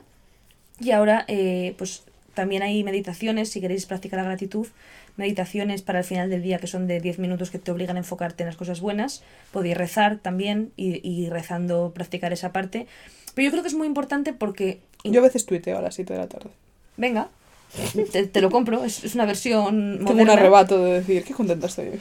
Qué suerte tengo. Pero hacerlo, o sea, lo más importante es no hacerlo solo los días que estás contenta, pero ahí, muy- ahí es muy fácil. ¿A Ya. qué contenta estoy? Sino un día que ha sido más regu o más tal, ahora sí esforzarte en decir, vale, pero que ha ido bien. Jo, qué amable fue el autobusero de hoy que paró. Qué majo el chico del gimnasio que se apartaba para que pudiera Qué verme. majo el chico del gimnasio.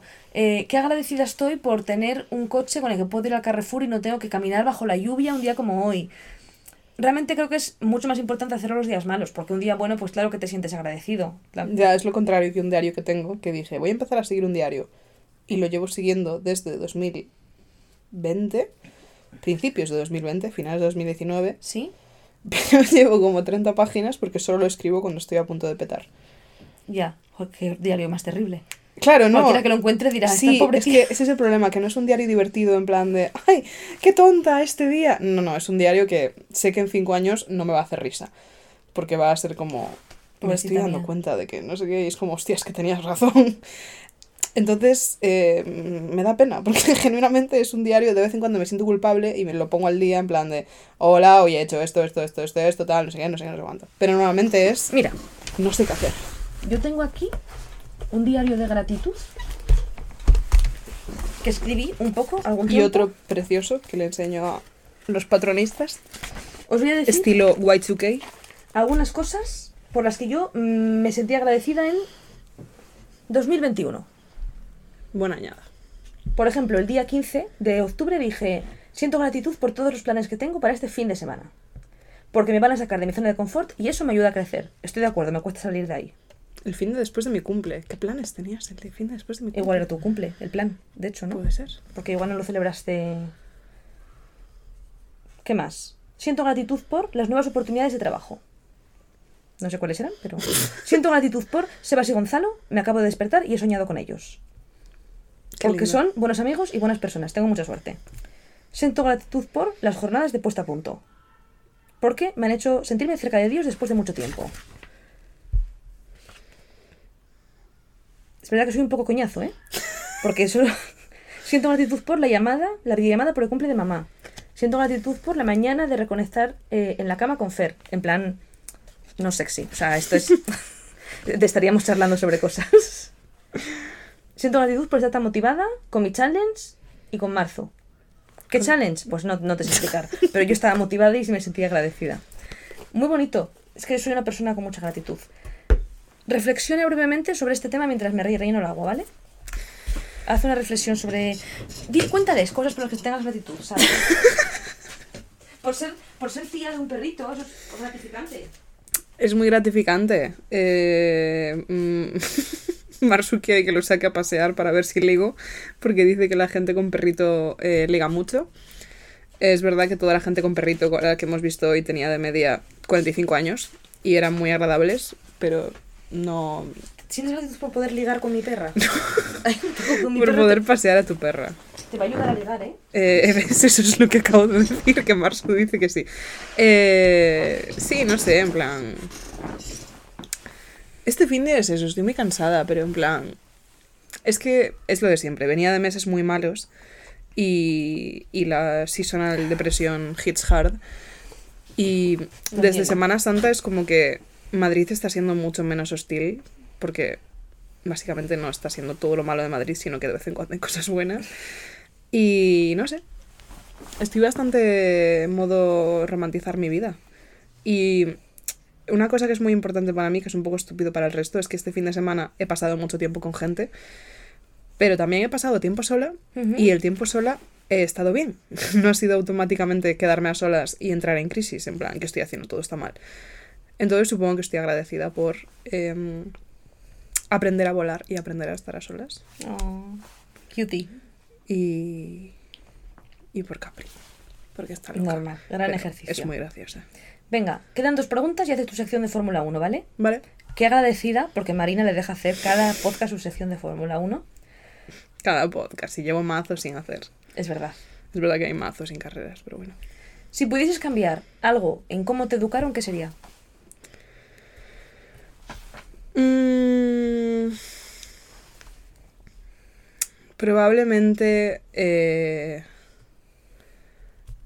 aquí voy a meter un trigger warning, pero tendría bastante cuidado con tema TCAs. Buah, iba a decir lo mismo tal cual. Tendría bastante cuidado con tema opinar de cuerpos ajenos. Y, y todo habría sido bastante distinto. Y lo seguiría siendo. Y por darle una nota de cliché, eh, más idiomas. Plan, si ya era la hostia en inglés, pues haberme metido a italiano. A más o a francés. Sí, no sé. Pero sí, no. eh, tema TCAs y autopercepción.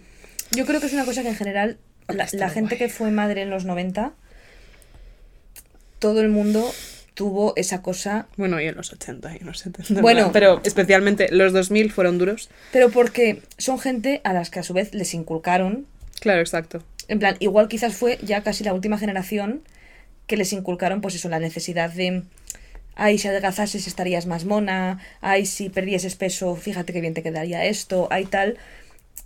En vez de, pues, fijarte pues, en, en todo, no sé, en, otras en otras cosas que son valiosas de, y que es una cosa que creo que ya tenemos como muy interiorizado y que cualquiera de nosotros, si fuese madre mañana, A mí me, me parece muy fuerte en plan rollo cuando, cuando salgo de mis círculos y la gente se pone a comentar tu cuerpo en plan, sin ningún tipo de en plan de, anda, pues has engordado, has adelgazado, en plan, se me hace tan raro, tan anacrónico. a mí se me hizo muy raro ir a la oficina porque nadie comenta mi cuerpo. Mm, Bueno, solo faltaba.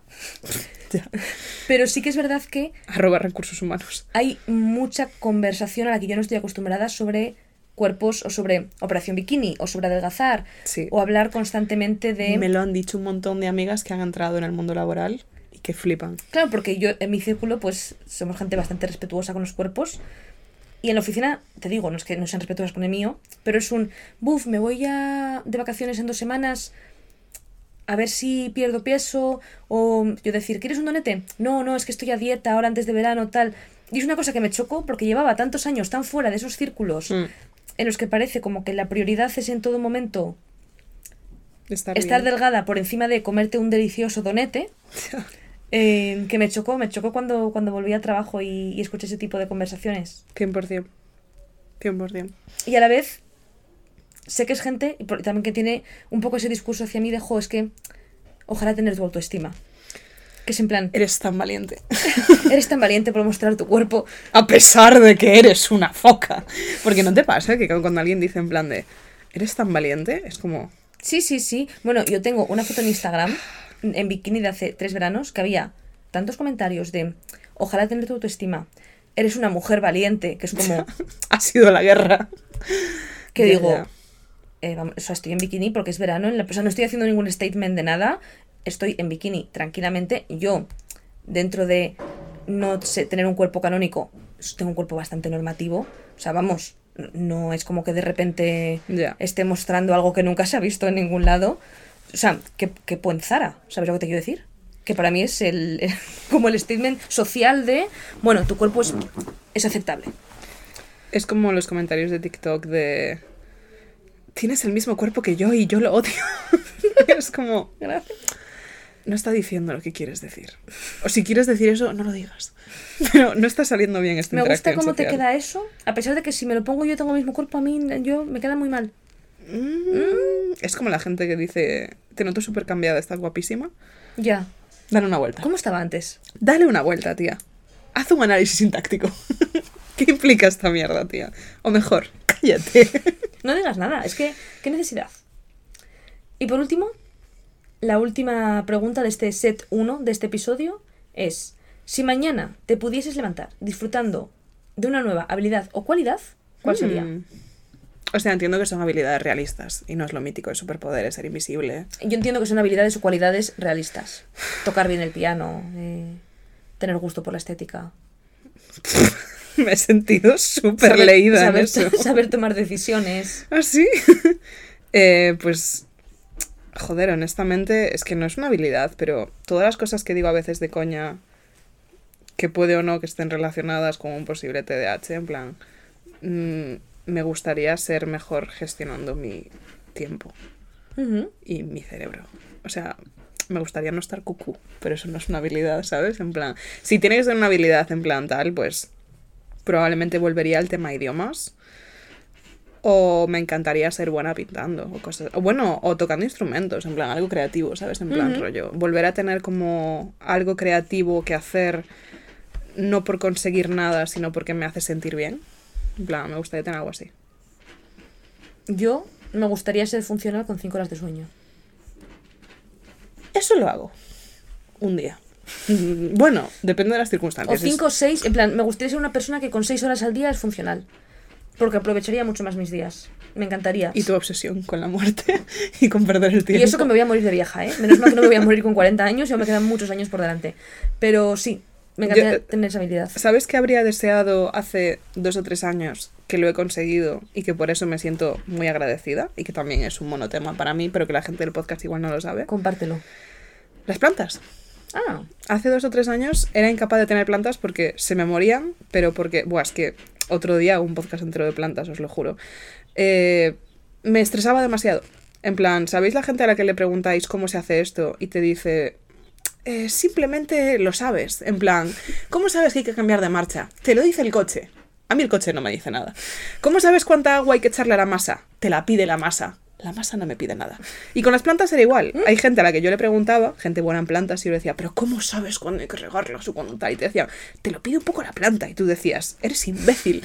Pues es verdad. En plan, Sí que lo te- hace, ¿no? Cuando te lo tomas con calma y no te obsesionas y las dejas un poco a su bola, y ahora, joder, tengo un montón de plantas, estoy muy contenta y de hecho tengo un problema porque tengo más plantas que espacio. Y leí estoy... tu tweet sobre tener demasiados esquejes. Sí, o sea, es que tengo demasiados esquejes de monstera. Tengo un problema con las monsteras, que es que son plantas gigantescas que se me dan súper bien porque son plantas muy fáciles, como los potos. En plan, si sois nuevas en tema plantas, potos y monsteras para mí es la clave. Y es que literal, eh, tengo una en el escritorio que es que le corto esquejes no por nada, sino porque se me come. o sea, no puedo trabajar. Entonces, de vez en cuando le corto esquejes y la pongo en agua y digo, vale, ¿y ahora qué? Esto es una huida hacia adelante. Sí. Entonces, sí, eh, he muerto de éxito con el tema de las plantas. Es un problema que tengo. Y, y me pone muy contenta, porque es una habilidad que yo pensaba que jamás podría tener y que estaba condenada. Lo mítico. O sea, otra cosa que me ha pasado parecido es con las masas. Yo siempre creía que había gente que tenía man- manos para masa y gente que no. Y por ejemplo, mi abuela para mí es una locura, en plan, obviamente es muchísima experiencia, pero es que aparte es que es muy buena con las masas, en plan, con cosas que no controla, las prueba y le sale.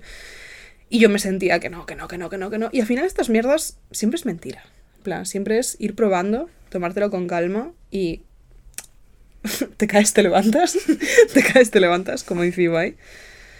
Y las plantas y las masas son dos cosas que me ponen contenta porque quería conseguirlas, pensaba que era imposible y aquí estamos. Pues mira, bendecida, blessed. Blessed. Hashtag blessed, como diría Lewis Hamilton. Muy bien, pues eso, eso es todo. Eso es todo. Puedes ir eh, Brum Brum. Sección Brum Brum si quieres. brum. Yo me tendría que ir a hacer la manicura. Ahora, en la sección Brum Brum. No, hoy, pero está cerrado hoy todo. Es verdad que Pero igual voy al Verdecor a comprarle un arnés a Capri. Hoy. Abre, si no. El Verdecor abre siempre, ¿no? Si vas hoy, yo me apunto. ¿Te vienes al Verdecora? Tengo que comprar sustrato universal. Pues si quieres vamos. Como amante Pero de plantas. ir y volver, en plan, Sí, sí, no sí, perdernos por Parque Sur. Ir al No, no, Verdecora, no, no. Sí, sí, sí, sí. ¿vale? Lifelong dream. Venga, pero antes, eh, Brum Brum. Sí, sí. No hace falta que me lo recuerdes. Brum Brum Brum. Vale, Brum Brum. Como todas sabéis, eh, no está habiendo carreras, porque hay un descanso muy largo que cuadró mal y no hay carreras hasta finales de abril, que es la carrera de Baku en Azerbaiyán. ¿En cuándo? ¿El fin de que viene? Eh, pues no sé si es el que viene o el siguiente. El siguiente ya no es abril, ya es mayo. Pues es el que viene entonces. Vale, ah, bueno, pues te he mentido, sí que es abril el siguiente. es que vosotras veis la luz de gas a la que soy Sí, sometida. sí, en este perdona, te mentí. No, mira, es eh, está el fin del 23 y luego Vale. el fin del 30. Creo que es el 30. O sea, el Baku. 23 aún no hay carrera. No, Joder. ya. Total, que aunque si no hay carreras diréis, ¿y qué coño tienes que contar? Pues ha habido dos dramas en la Fórmula 1 recientemente. Uno es muy corto de contar y es muy estúpido, y otro es más largo y me parece interesante porque es muy representativo del punto en el que está ahora mismo la Fórmula 1 y atañe a varios factores universales. Ahora que ya dejas de hacer crochet, ya, ya, ya- ya das tu full. O sea, llevas ignorándome todo el podcast haciendo crochet, pero ahora Pero mira lo que he hecho, parece como una compresa, ¿no?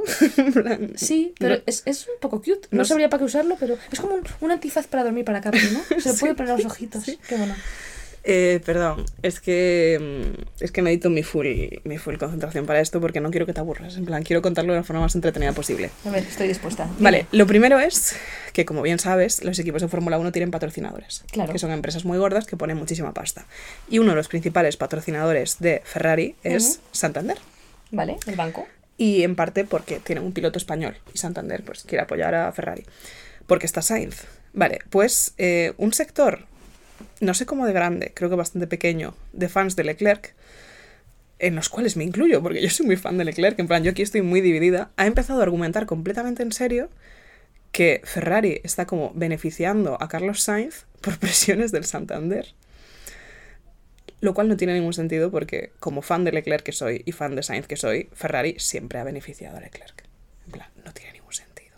Pero hay como una especie de teoría conspiratoria de que como que Santander tiene muchísimo poder en Ferrari y que España controla Ferrari y que, en fin, es una estupidez. Ese es el corto. Vale, ese es. Me deja un poco tibia. A ver si el otro. El otro es más salseante. Claro, eso, eso busco yo. Vale. Hay un podcast desde hace como un año en el mundillo de la Fórmula 1, creadores de contenido, que se llama Pit Stop, que es Parada en Boxes. No es tan original como Parada en Boxers, pero sí.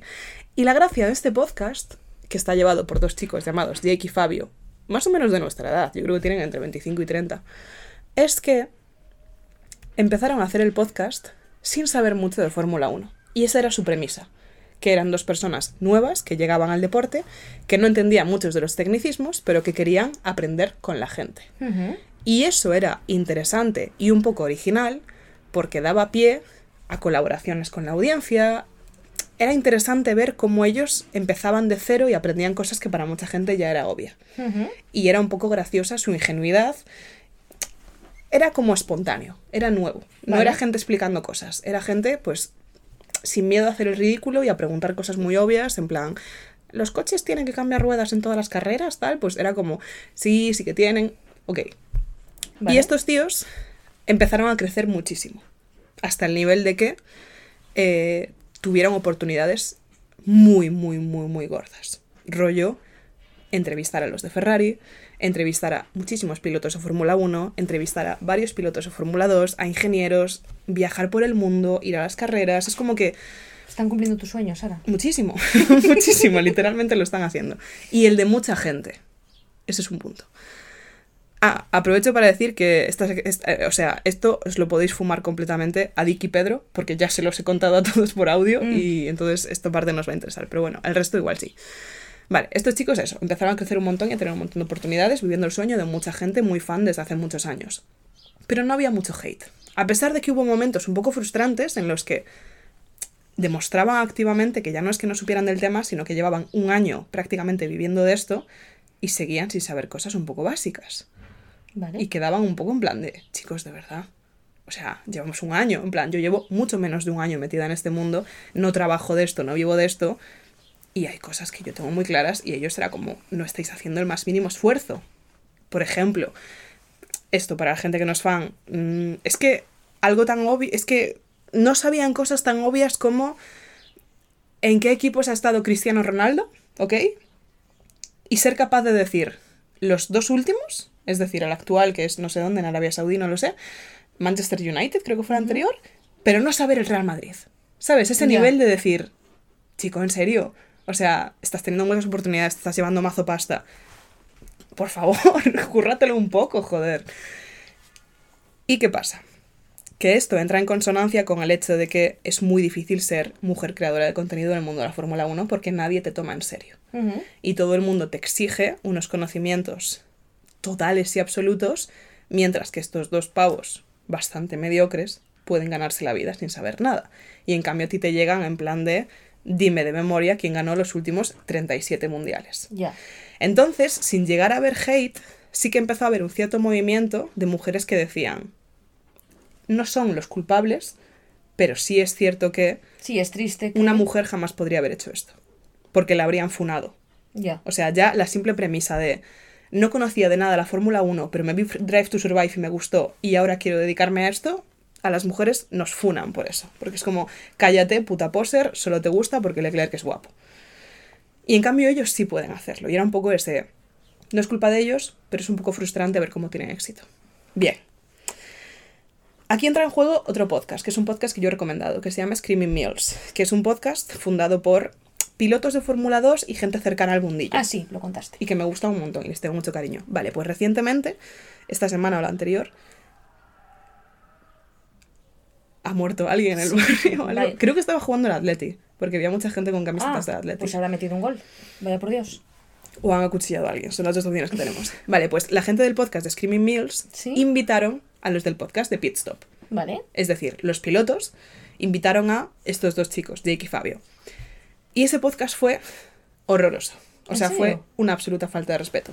En plan, desde el principio, los de Pit Stop fueron unos putos flipados. Son... Busca Pit Stop mejor. No son estos dos. No, es que... eh, Ah, bueno, este es Fabio Quartararo, este es un piloto de MotoGP. Eh. Marina está buscando en Google Imágenes. Sí, por ponerles cara. Son dos pavos super random, en plan, son esos. Vale. Entonces, eh, quedaron súper mal en el episodio. Porque, Eh, estos. Sí. Vale.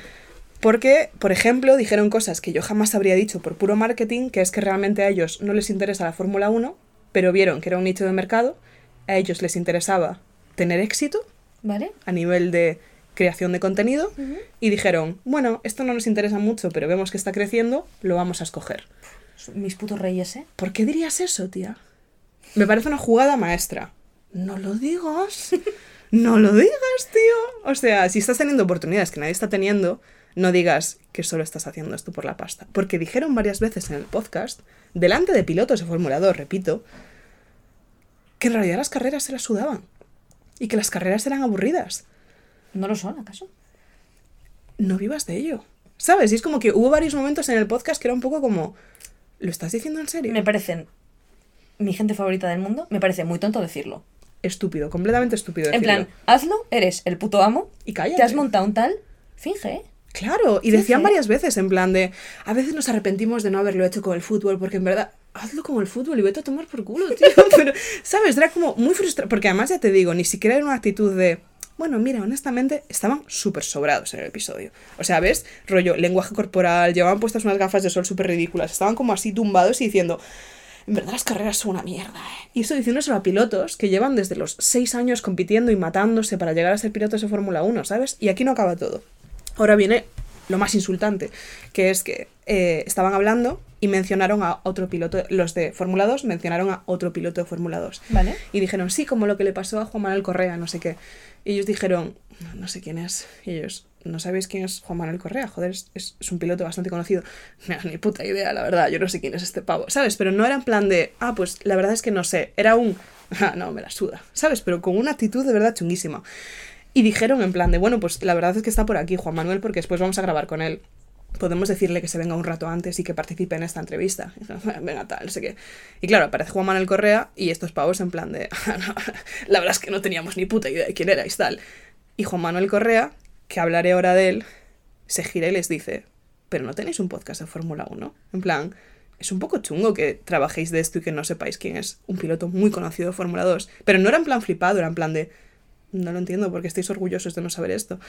Y ellos decían, no, es que la Fórmula 2 no tenemos ni puta idea, tal, no sé qué, pero todo el rato orgullosos de sus conocimientos de su falta de esfuerzo y de todo. Vale, ¿por qué es tan chungo que no sepan quién es Juan Manuel Correa? ¿Tú te acuerdas de que conté, y os acordáis todas, amigas tapitas, eh, en algún, alguna sección de, esto lo conté? que una de las últimas muertes que ha habido en el ámbito de la fórmula es la muerte de Antoine Hubert, que era un piloto de Fórmula 2 que murió en 2019, que fue muy traumático para todo el mundo porque además era de la misma generación y amigo de la infancia de Leclerc, Pierre Gasly, Esteban Ocon, en plan, era un piloto muy querido y fue muy traumático porque desde em, Jules Bianchi no había habido ninguna otra muerte y fue como, hostia, la muerte de Hubert. Vale. Juan Manuel Correa fue el piloto que chocó con Hubert. Juan Manuel Correa se destrozó las dos piernas, tuvo lesiones en la columna, todo el, o sea, tuvo complicaciones, le, le indujeron un coma, porque no aguantaba del dolor por las piernas, le indujeron un coma. Cuando despertó del coma tuvo una parada cardiorrespiratoria y tuvieron que operarle, en plan estuvo como a punto de morir varias veces. Después le dijeron que no tenían nada claro que fuera a volver a andar. Joder. No, o sea, se quedó jodidísimo a nivel físico y de hecho estuvo muchísimo tiempo en rehabilitación y se mató en rehabilitación y a día de hoy ha vuelto a correr. O sea, dos años después, esta temporada vuelve a estar en Fórmula 2 activo. Pero ha tenido un camino jodidísimo de hospitales, de operaciones y de todo. Y a nivel psicológico es jodidísimo, porque él dice que aunque sepa que no es verdad, él sigue sintiendo que él fue quien mató a Antoine. Y fue un accidente y fue y de hecho decía que cuando se despertó en el hospital que le hicieron firmar como un papel legal reconociendo que había cometido un homicidio porque en teoría lo había hecho, en plan sus acciones y había participado en un accidente en el cual había resultado un asesinato. Fue obviamente un homicidio involuntario, pero entonces que para él fue súper traumático despertarse del coma, no saber si volver a andar, enterarse que había matado a un compañero y amigo. Sí, Su sueño en la mierda. todo suena terrible. Pásamelo rápido que, o sea, me deprime un poco este tema. Que ya está bien. o sea, Juan bueno, pero el otro está muerto, coño. O sea, sigue siendo traumático. Sí, sí lo es. Claro. Pues estos dos tíos le dijeron a la cara a Juan Manuel Correa, con todo lo que ha pasado, todo tal, no sé qué, en realidad a nadie le importan vuestras carreras. Los fans no ven las carreras. ¿Quién ve las carreras de Fórmula 2? A los fans les interesan pues vuestra vida y los cotilleos, pero a nadie le importa en qué posición quedéis en las carreras. Y se lo dijeron a este puto pavo, ¿sabes? Que ha estado jodidísimo. Entonces, claro, la peña está muy enfadada con ellos por el factor de género, que es un factor muy importante, de decir ninguna piba. Y de hecho, estos tíos entrevistaron a Lizzie McQuintos, que es una creadora de contenidos super guays. Pit Stop, conté. Ah, Pete. Sí. Eh, Lizzie McQuintos es una creadora de contenidos de Fórmula 1 súper guay. Es una tía súper curranta, que lo hace súper bien y que es de las más queridas. Mira, es que todos los tweets que te salen son rajando de ellos. Qué fuerte. Serán estos de aquí. No. eh, Se no tienen en cuenta, ¿no? Sí deberían tener, deberían ser pit stop, pero bueno. No saben. La historia es que Lizzie los había entrevistado previamente y les había preguntado, ¿creéis que recibiríais más, más odio si fuerais mujeres?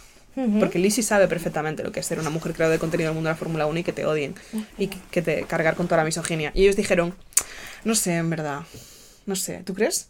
Y Lizzie mirándolos fijamente, en plan de, sí. Está, no sé. Entonces, por un lado está el factor género, que es súper importante la Fórmula 1 en este momento, y después está el factor de Fórmula 1 como algo mainstream y Fórmula 1 como algo que se vive a través de Drive to Survive como si fuera una telenovela al margen de las movidas deportivas en sí, de las carreras. Porque sí que es cierto que hay un factor de seguidores recientes y no tan recientes de la Fórmula 1 que solo están por el drama. En plan, solo están por la narrativa, por los cotilleos y por cosas así. Entonces es como que esta bronca ha enfrentado los dos mundos de la Fórmula 1 y hacia dónde quiere ir la Fórmula 1. Y la Fórmula 1 por una cuestión la Fórmula 1 hablando de los ultra jefazos, en plan, señores con traje y corbata. Quieren ir a ese mundo de drama porque es lo que da pasta. Claro. Hace nada vi una captura de una story de Úrsula Corberó, es decir, la señora de la casa de papel, Sí, entre ¿ves? otras muchísimas cosas. Pues era una story de ella llorando, poniendo, me he emocionado un montón cuando Mick Schumacher ganó sus primeros puntos, porque se estaba viendo Drive to Survive. Y la Fórmula 1 quiere llegar a ese mundo ultra comercial, con circuitos de mierda, pero que están en Miami, Las Vegas, en plan, hacer muchísimo más espectáculo, quieren cambiar incluso los formatos de las carreras. En plan, quieren cargarse los tests, que los, o sea, los tests no, los free practice, que son entrenamientos de los pilotos, porque son aburridos. Y los ingenieros en plan de, necesitamos los free practice, no nos los quitéis. Son aburridas las carreras también, pueden darles una vuelta. Me gustaría que que, lo- hubiese obstáculos. Es que lo quieren hacer. Que les metan fuego. y que tengan como que pasar justo cuando no esté el fuego saliendo, rollo. No quieren hacerlo del fuego, pero sí quieren hacer rollo carreras ultra cortas. Perfecto. En plan, hay, una, hay un formato que ya se ha probado estos últimos años, que es el sprint race, que son carreras súper cortas y que van aparte de las carreras de verdad. Después quieren hacer una cosa que es, tú sabes cómo funciona la Q1, Q2, Q3, que es dar muchas vueltas intentando hacer la mejor vuelta posible y el mejor La tiempo vuelta posible. rápida. Claro, pues quieren probar a hacer, hacer qualis que vayan a una vuelta. Y en una vuelta tienes que hacer la mejor vuelta, ¿sabes? Es como que Perfecto. están intentando hacer muchas cosas ese palo, pero ¿qué pasa? Están girando hacia mí. Sí, ¿Qué- están girando hacia la gente a la que realmente no le gusta la Fórmula 1. Esa es la movie. Que a la gente a la que sí le gusta está un poco en plan de... Lo entiendo, diciendo, oye, Es un poco la vibra de Piqué con la Kings League. Ya. ¿Sabes? Que un fan true fan del fútbol igual ve la Kings League y dice... Pero ni siquiera. Porque, No, la Kings son, League son va, cosas va aparte, claro. O sea, los fans siguen disfrutando de la Liga Sí, TM. y pueden decir que es gilipollazo de Piqué, pero no les afecta a lo que ellos les claro, gusta justo aquí hablan de cambiar una cosa que ya hay gente a la que le gusta, tienen muchos fans. Claro. Entonces, eh, esta es la situación actual en el mundo de la F1. Eh, hay una teoría que me hace gracia, porque me cae muy bien, que es que los de Screaming Mills dijeron, hemos oído que nuestra principal competencia son estúpidos, vamos a invitarlos al programa a que queden como el culo, a que les cancelen y que nosotros salgamos airosos. Irene Montero yendo a la entrevista de Cindy Hostia, Takanashi. Hostia. Pues ya me jodería ser Cindy Takanashi, ¿eh? No es una tía que me caiga bien. ¿Cómo de altas están tus capacidades hoy? Bajitas. Bajitas las Hoy mías, la tengo verdad, bajas bajitas. capacidades. Pero hostia, vi el repaso digo, ya me jodería ser Cindy Takanashi en su propio podcast, Ya. que se supone que ya lleva la batuta. Es que para ¿por qué, por qué lo harías? ¿Por qué lo harías, tío? O sea, no tenía claro que Irene Montero sabía hablar. Yo tenía muy claro que Irene Montero era muy buena hablando. Pero porque ella pensaría que como tenía altas capacidades, pues podía seguirle el ritmo. Pero es que me Ay. parece ser tan poco consciente de tus capacidades, sintiéndolo mucho por muy altas que sean, porque Es heavy, ¿eh? se la Es- comió. a, a mí te digo, es, es- No hay un solo vídeo. O sea, a mí me incomoda. O sea, te- vi- veo los vídeos y hasta me incomoda, digo, hostia, qué incómodo. es el meme este de déjalo, ya está muerto. Un poco el rollo, ensañamiento. es que el momento. Es que además Cindy hace lo mítico de colar de repente palabras en plan rollo. ¿Cómo se, cómo se dice esas En plan rollo jerga legal o cosas así. Sí. Y cuando dice, ¿y un peritaje? E Irene, con la mayor cara de mierda, dice, ¿para peritar qué? en plan, ¿qué estás diciendo? Bastante icónica. Le mando desde aquí Buena. un beso a Irene Montero. Además, lo pienso mucho, tío. Que Irene Montero no tendría por qué ser tan buena hablando. Me refiero, seguiría siendo buena política. Pero es que además es buenísima hablando. Y se le da muy bien dejar quedar mal a la gente en un momento en el que necesitamos desesperadamente a nivel de guerra cultural que deje quedar mal a la gente. No, sí, sí, o sea, tiene un, un mérito eh, increíble, la verdad. Es la heroína que no merecemos, pero que sí necesitamos. Ahí está. Un besito a, a- a Irene Montero. Gran fan del Ponte venir a. Coquetas y Bravas a, a- hacernos un rapapolvo a nosotros también si te apetece. Estoy abierta a que me des un rapapolvo, Irene. Yo, es tu king. yo, yo mis, mis Igual es el king de Sinita Kanase. Y es toda una... Puede ser. ser ridiculizada en público. Yo mis capacidades son bajas, así que lo vas a tener muy fácil. Sí, Ven mías y, son- y me ridiculizas. Son muy bajitas. No me importa. Para eso estoy. Pues ya está. ¿Tú tienes Rex? Aparte de la película de miedo. Mm, no. El, el, el verde cola. Yo las mías las he ido diciendo. En plan, la primera es plantas, ¿Vale? así en abstracto. No, pero sí que creo que es una cosa que es muy agradecida. Las plantas. Sí. Y, y que te hace sentir bien. Quizá me compre una planta en el verde cola. Sí, o sea. Porque mi ficus, es que desde que Sebas. Es que per- cuando Sebas lo dejó caer, perdí la ilusión con él. Hostia, pero tienes una buenísima maceta, ¿eh? La compré. Es muy buena maceta. Sí. Yo, la verdad, las tengo todas en macetas de mierda. Fui a Ikea y la compré. Me gustó. Es bonita. Pero el ficus ya no. No, yo creo que sí, que es muy satisfactorio y que además es una, es una época muy bonita para tener plantas. Porque tener plantas en invierno es un poco. Igual me compré una hortensia. Mm. En plan, Plantas. quiero algo que tenga una flor.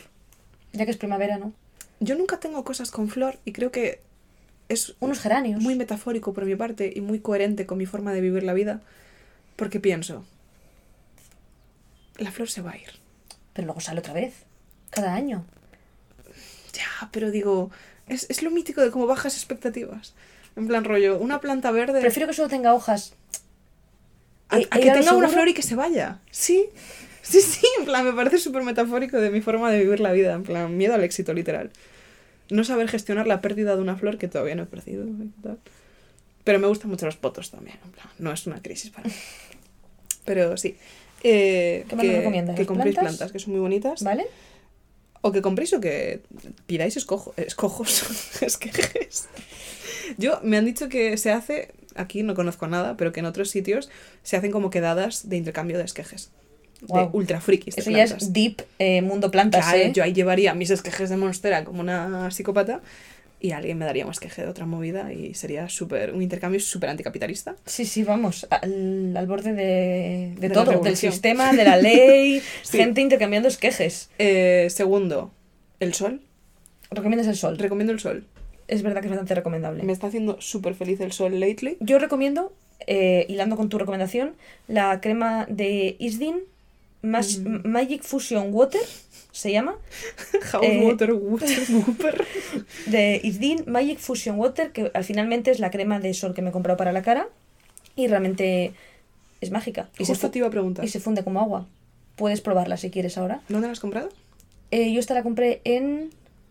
¿Lo que no es Primor? ¿Cómo se llama? Que es como Primor, pero no es Primor. Es otro sitio. ¿Sabes lo que te digo? Hay dos. Uno es Primor y otro es el otro sitio.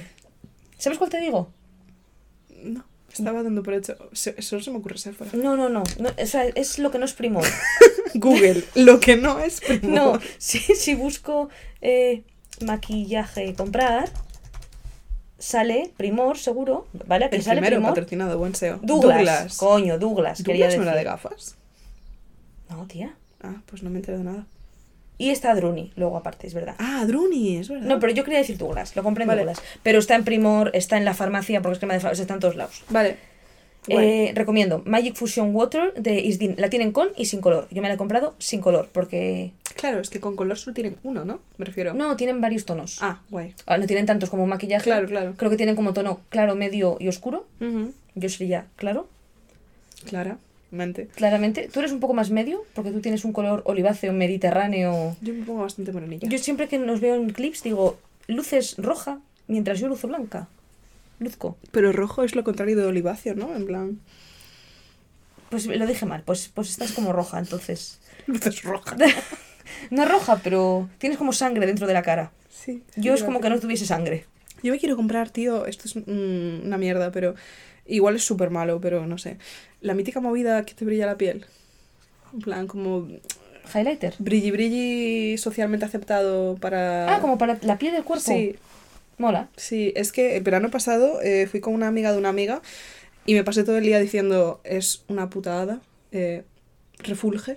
Y de repente se le vi aplicándoselo y dije: es un Mm. ser humano como yo. Sí, es muy chulo. Solo tiene una cosa que yo puedo adquirir y ser un hada. Eh, sí, sí, no sé, en plan eso, brilli brilli Sí, que, socialmente que son, son como cremas que tienen un puntito, no llega a ser purpurina, pero Mm. que brillas, realmente. Sí, sí, me gusta, me gusta. Y por último, eh, torrijas. Buah.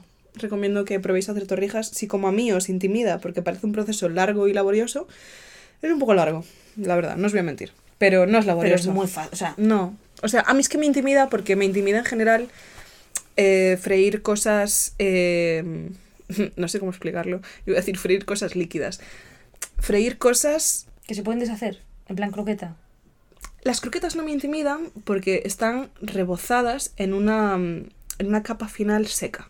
¿Vale? Lo que me intimida es cuando fríes cosas que la capa final es líquida, como las torrijas. Que las torrijas las originals van primero con una mezcla de leche y después con una mezcla de huevo, que yo Sí. la mezcla de huevo la hago con harina de garbanzo y no sabe a garbanzo, ¿verdad, Marina? ¿Llevan la harina de garbanzo? Sí, Hostia. ¿verdad? No sé. De decir que yo soy una persona muy en contra de las cosas. O sea, no muy en contra, no. Me declaro en contra. Comed, comed lo que queráis. Pero sí que soy de la opinión de que muchas cosas veganizadas no están a la altura. Las torrijas de Sara están muy buenas. No son como una torrija. No saben a ubre de vaca, que es lo que le gusta a Marina. Mm. No, pero, o sea, a mí me gusta más, la- también es lo que estoy acostumbrada. Pero hostia, están muy buenas. Y saben 0% a garbanzo. Pues es la primera vez que las hago. Eh, pe- pero entiendes a lo que me refiero, que las torrijas no llevan una capa seca antes de freírlas. Es, es, es el líquido. Y yo eso siempre tengo la sensación de que va a salir mal. No, está olisqueando todo. Ah, vale. Pero no está haciendo nada raro. Eh, Capri. Pero no, te yo- salió bien. Hmm. Te- me gustaron más las que eran muy grandes que estas. Creo que las mojaste más. Creo que están como más Puede ser. cremositas. Puede ser, puede ser. Es que yo soy de torrija muy cremosa. A mí muy cremosa me gusta. Quiero probar a hacer una cosa que se llama leche frita, que no sé si se come en Ah. Asturias. ¿Sí? Sí, sí, sí. Mm. Eh, buah. Eso sí que me da un poco más de miedo porque es pura leche, efectivamente. Eh, es eh, una mezcla de leche y maicena, según Sí. me dijo hoy la señora Carla Mojón. Y Ah, qué rico. es mi próximo reto. Estaré dispuesta a probarlo. Gracias. Así que os recomiendo eso, probar a hacer torrijas. Aunque no sea la época, que más da. Da igual. Me la bufa. Da igual. Las ramas tienen muy buen pan para torrijas. Ujú. Cualquier pan vale para las torrijas, obviamente, pero tienen un pan para torrijas que es muy bueno. Y, jo, qué ricas las torrijas. Me comería varias ahora mismo, la verdad. Caprinos. Ay, ¿queréis el visionado? Ah, para la gente que paga el Patreon, claro. Lo pagan por algo y no es por nosotras. Lo pagan por ella. ¿Qué pasó? Claro, tú en cada episodio crecerás un poquito. Yo no me doy cuenta. Sí, está muy eléctrica. Se rasca. Se rasca el collarcito. Se rasca porque no le gusta su collar antiparásitos, pero a nosotros tampoco nos gustan los parásitos. A mí las garrapatas en concreto es una cosa que no me gusta. así ¿Sabes que... qué ¿Qué meme he usado mucho últimamente con Carla? Con el tema este. Estás loca, tía. Con el tema este de, mm, de que somos mapaches rebuscando en la basura. Sí. El meme este de. But the rats don't run this city. We do. Ah, sí. Pues los parásitos. A ver. Muy linda. Y, y esa SMR para los que no estéis en el Patreon. Sí. Y estáis ahí. Mira lo que me ha hecho la mesa, tía. Ya. Se está comiendo mi mesa. Te dije que yo hice algo parecido pequeño. Sí, Au, pero lo conté en el podcast. no lo sé. Lo, otras cosas. sí. ¿Sabes quién nos tenía que confesar una cosa y no lo ha hecho? Mojón. La perrata. Ah, la perrata. No, Mojón nos tenía que contar una historia que es, Dios, eh, está lamiendo con fruición mi mano. Prometo que no hay nada de comida, pero le flipa. Son besitos, son besitos. Bueno, que nos estamos yendo a una cosa larguísima y terrible. Sí, sí, porque, Porque vaya tampoco episodio estamos más diciendo absolutamente nada. irrelevante. Y yo me quiero ir al Verdecora. El próximo episodio va a ser mejor, porque no estamos solas, Ah, el próximo episodio tenemos invitado. tenemos invitado. Y es, estoy muy emocionada porque es el primer invitado que no es amigo nuestro. Que es como, es como, bueno, todavía, será amiguísimo nuestro y de Capri. Pero es como dar un salto, porque hasta ahora todo ha sido en plan, a ver, son invitados, pero en realidad, No sé si se va a escuchar algo por encima de los lametazos de Capri a un sí, sí, sí, eso es, eso es de fondo. Los, métodos son de fondo. Ay, me Es emocionante, os, os gustará nuestro próximo episodio. Eh, pero este ha sido un poco más mierda. A veces está arriba y a veces está abajo, chicas. No se puede estar siempre arriba. ¿Qué puedo decir? Eh, haceos Patreon, coquetas y bravas. Seguidnos en redes sociales, coquetas y bravas. Mandadnos mail, coquetas y bravas. Dadnos manita arriba, cinco estrellas en nuestro podcast Coquetas y Bravas en Spotify. Y hasta la semana que viene, por mi parte. ¿Algo más, Sara? Que nos vamos a hablar de ¿River? Muy bien. Chao. Chao, chao.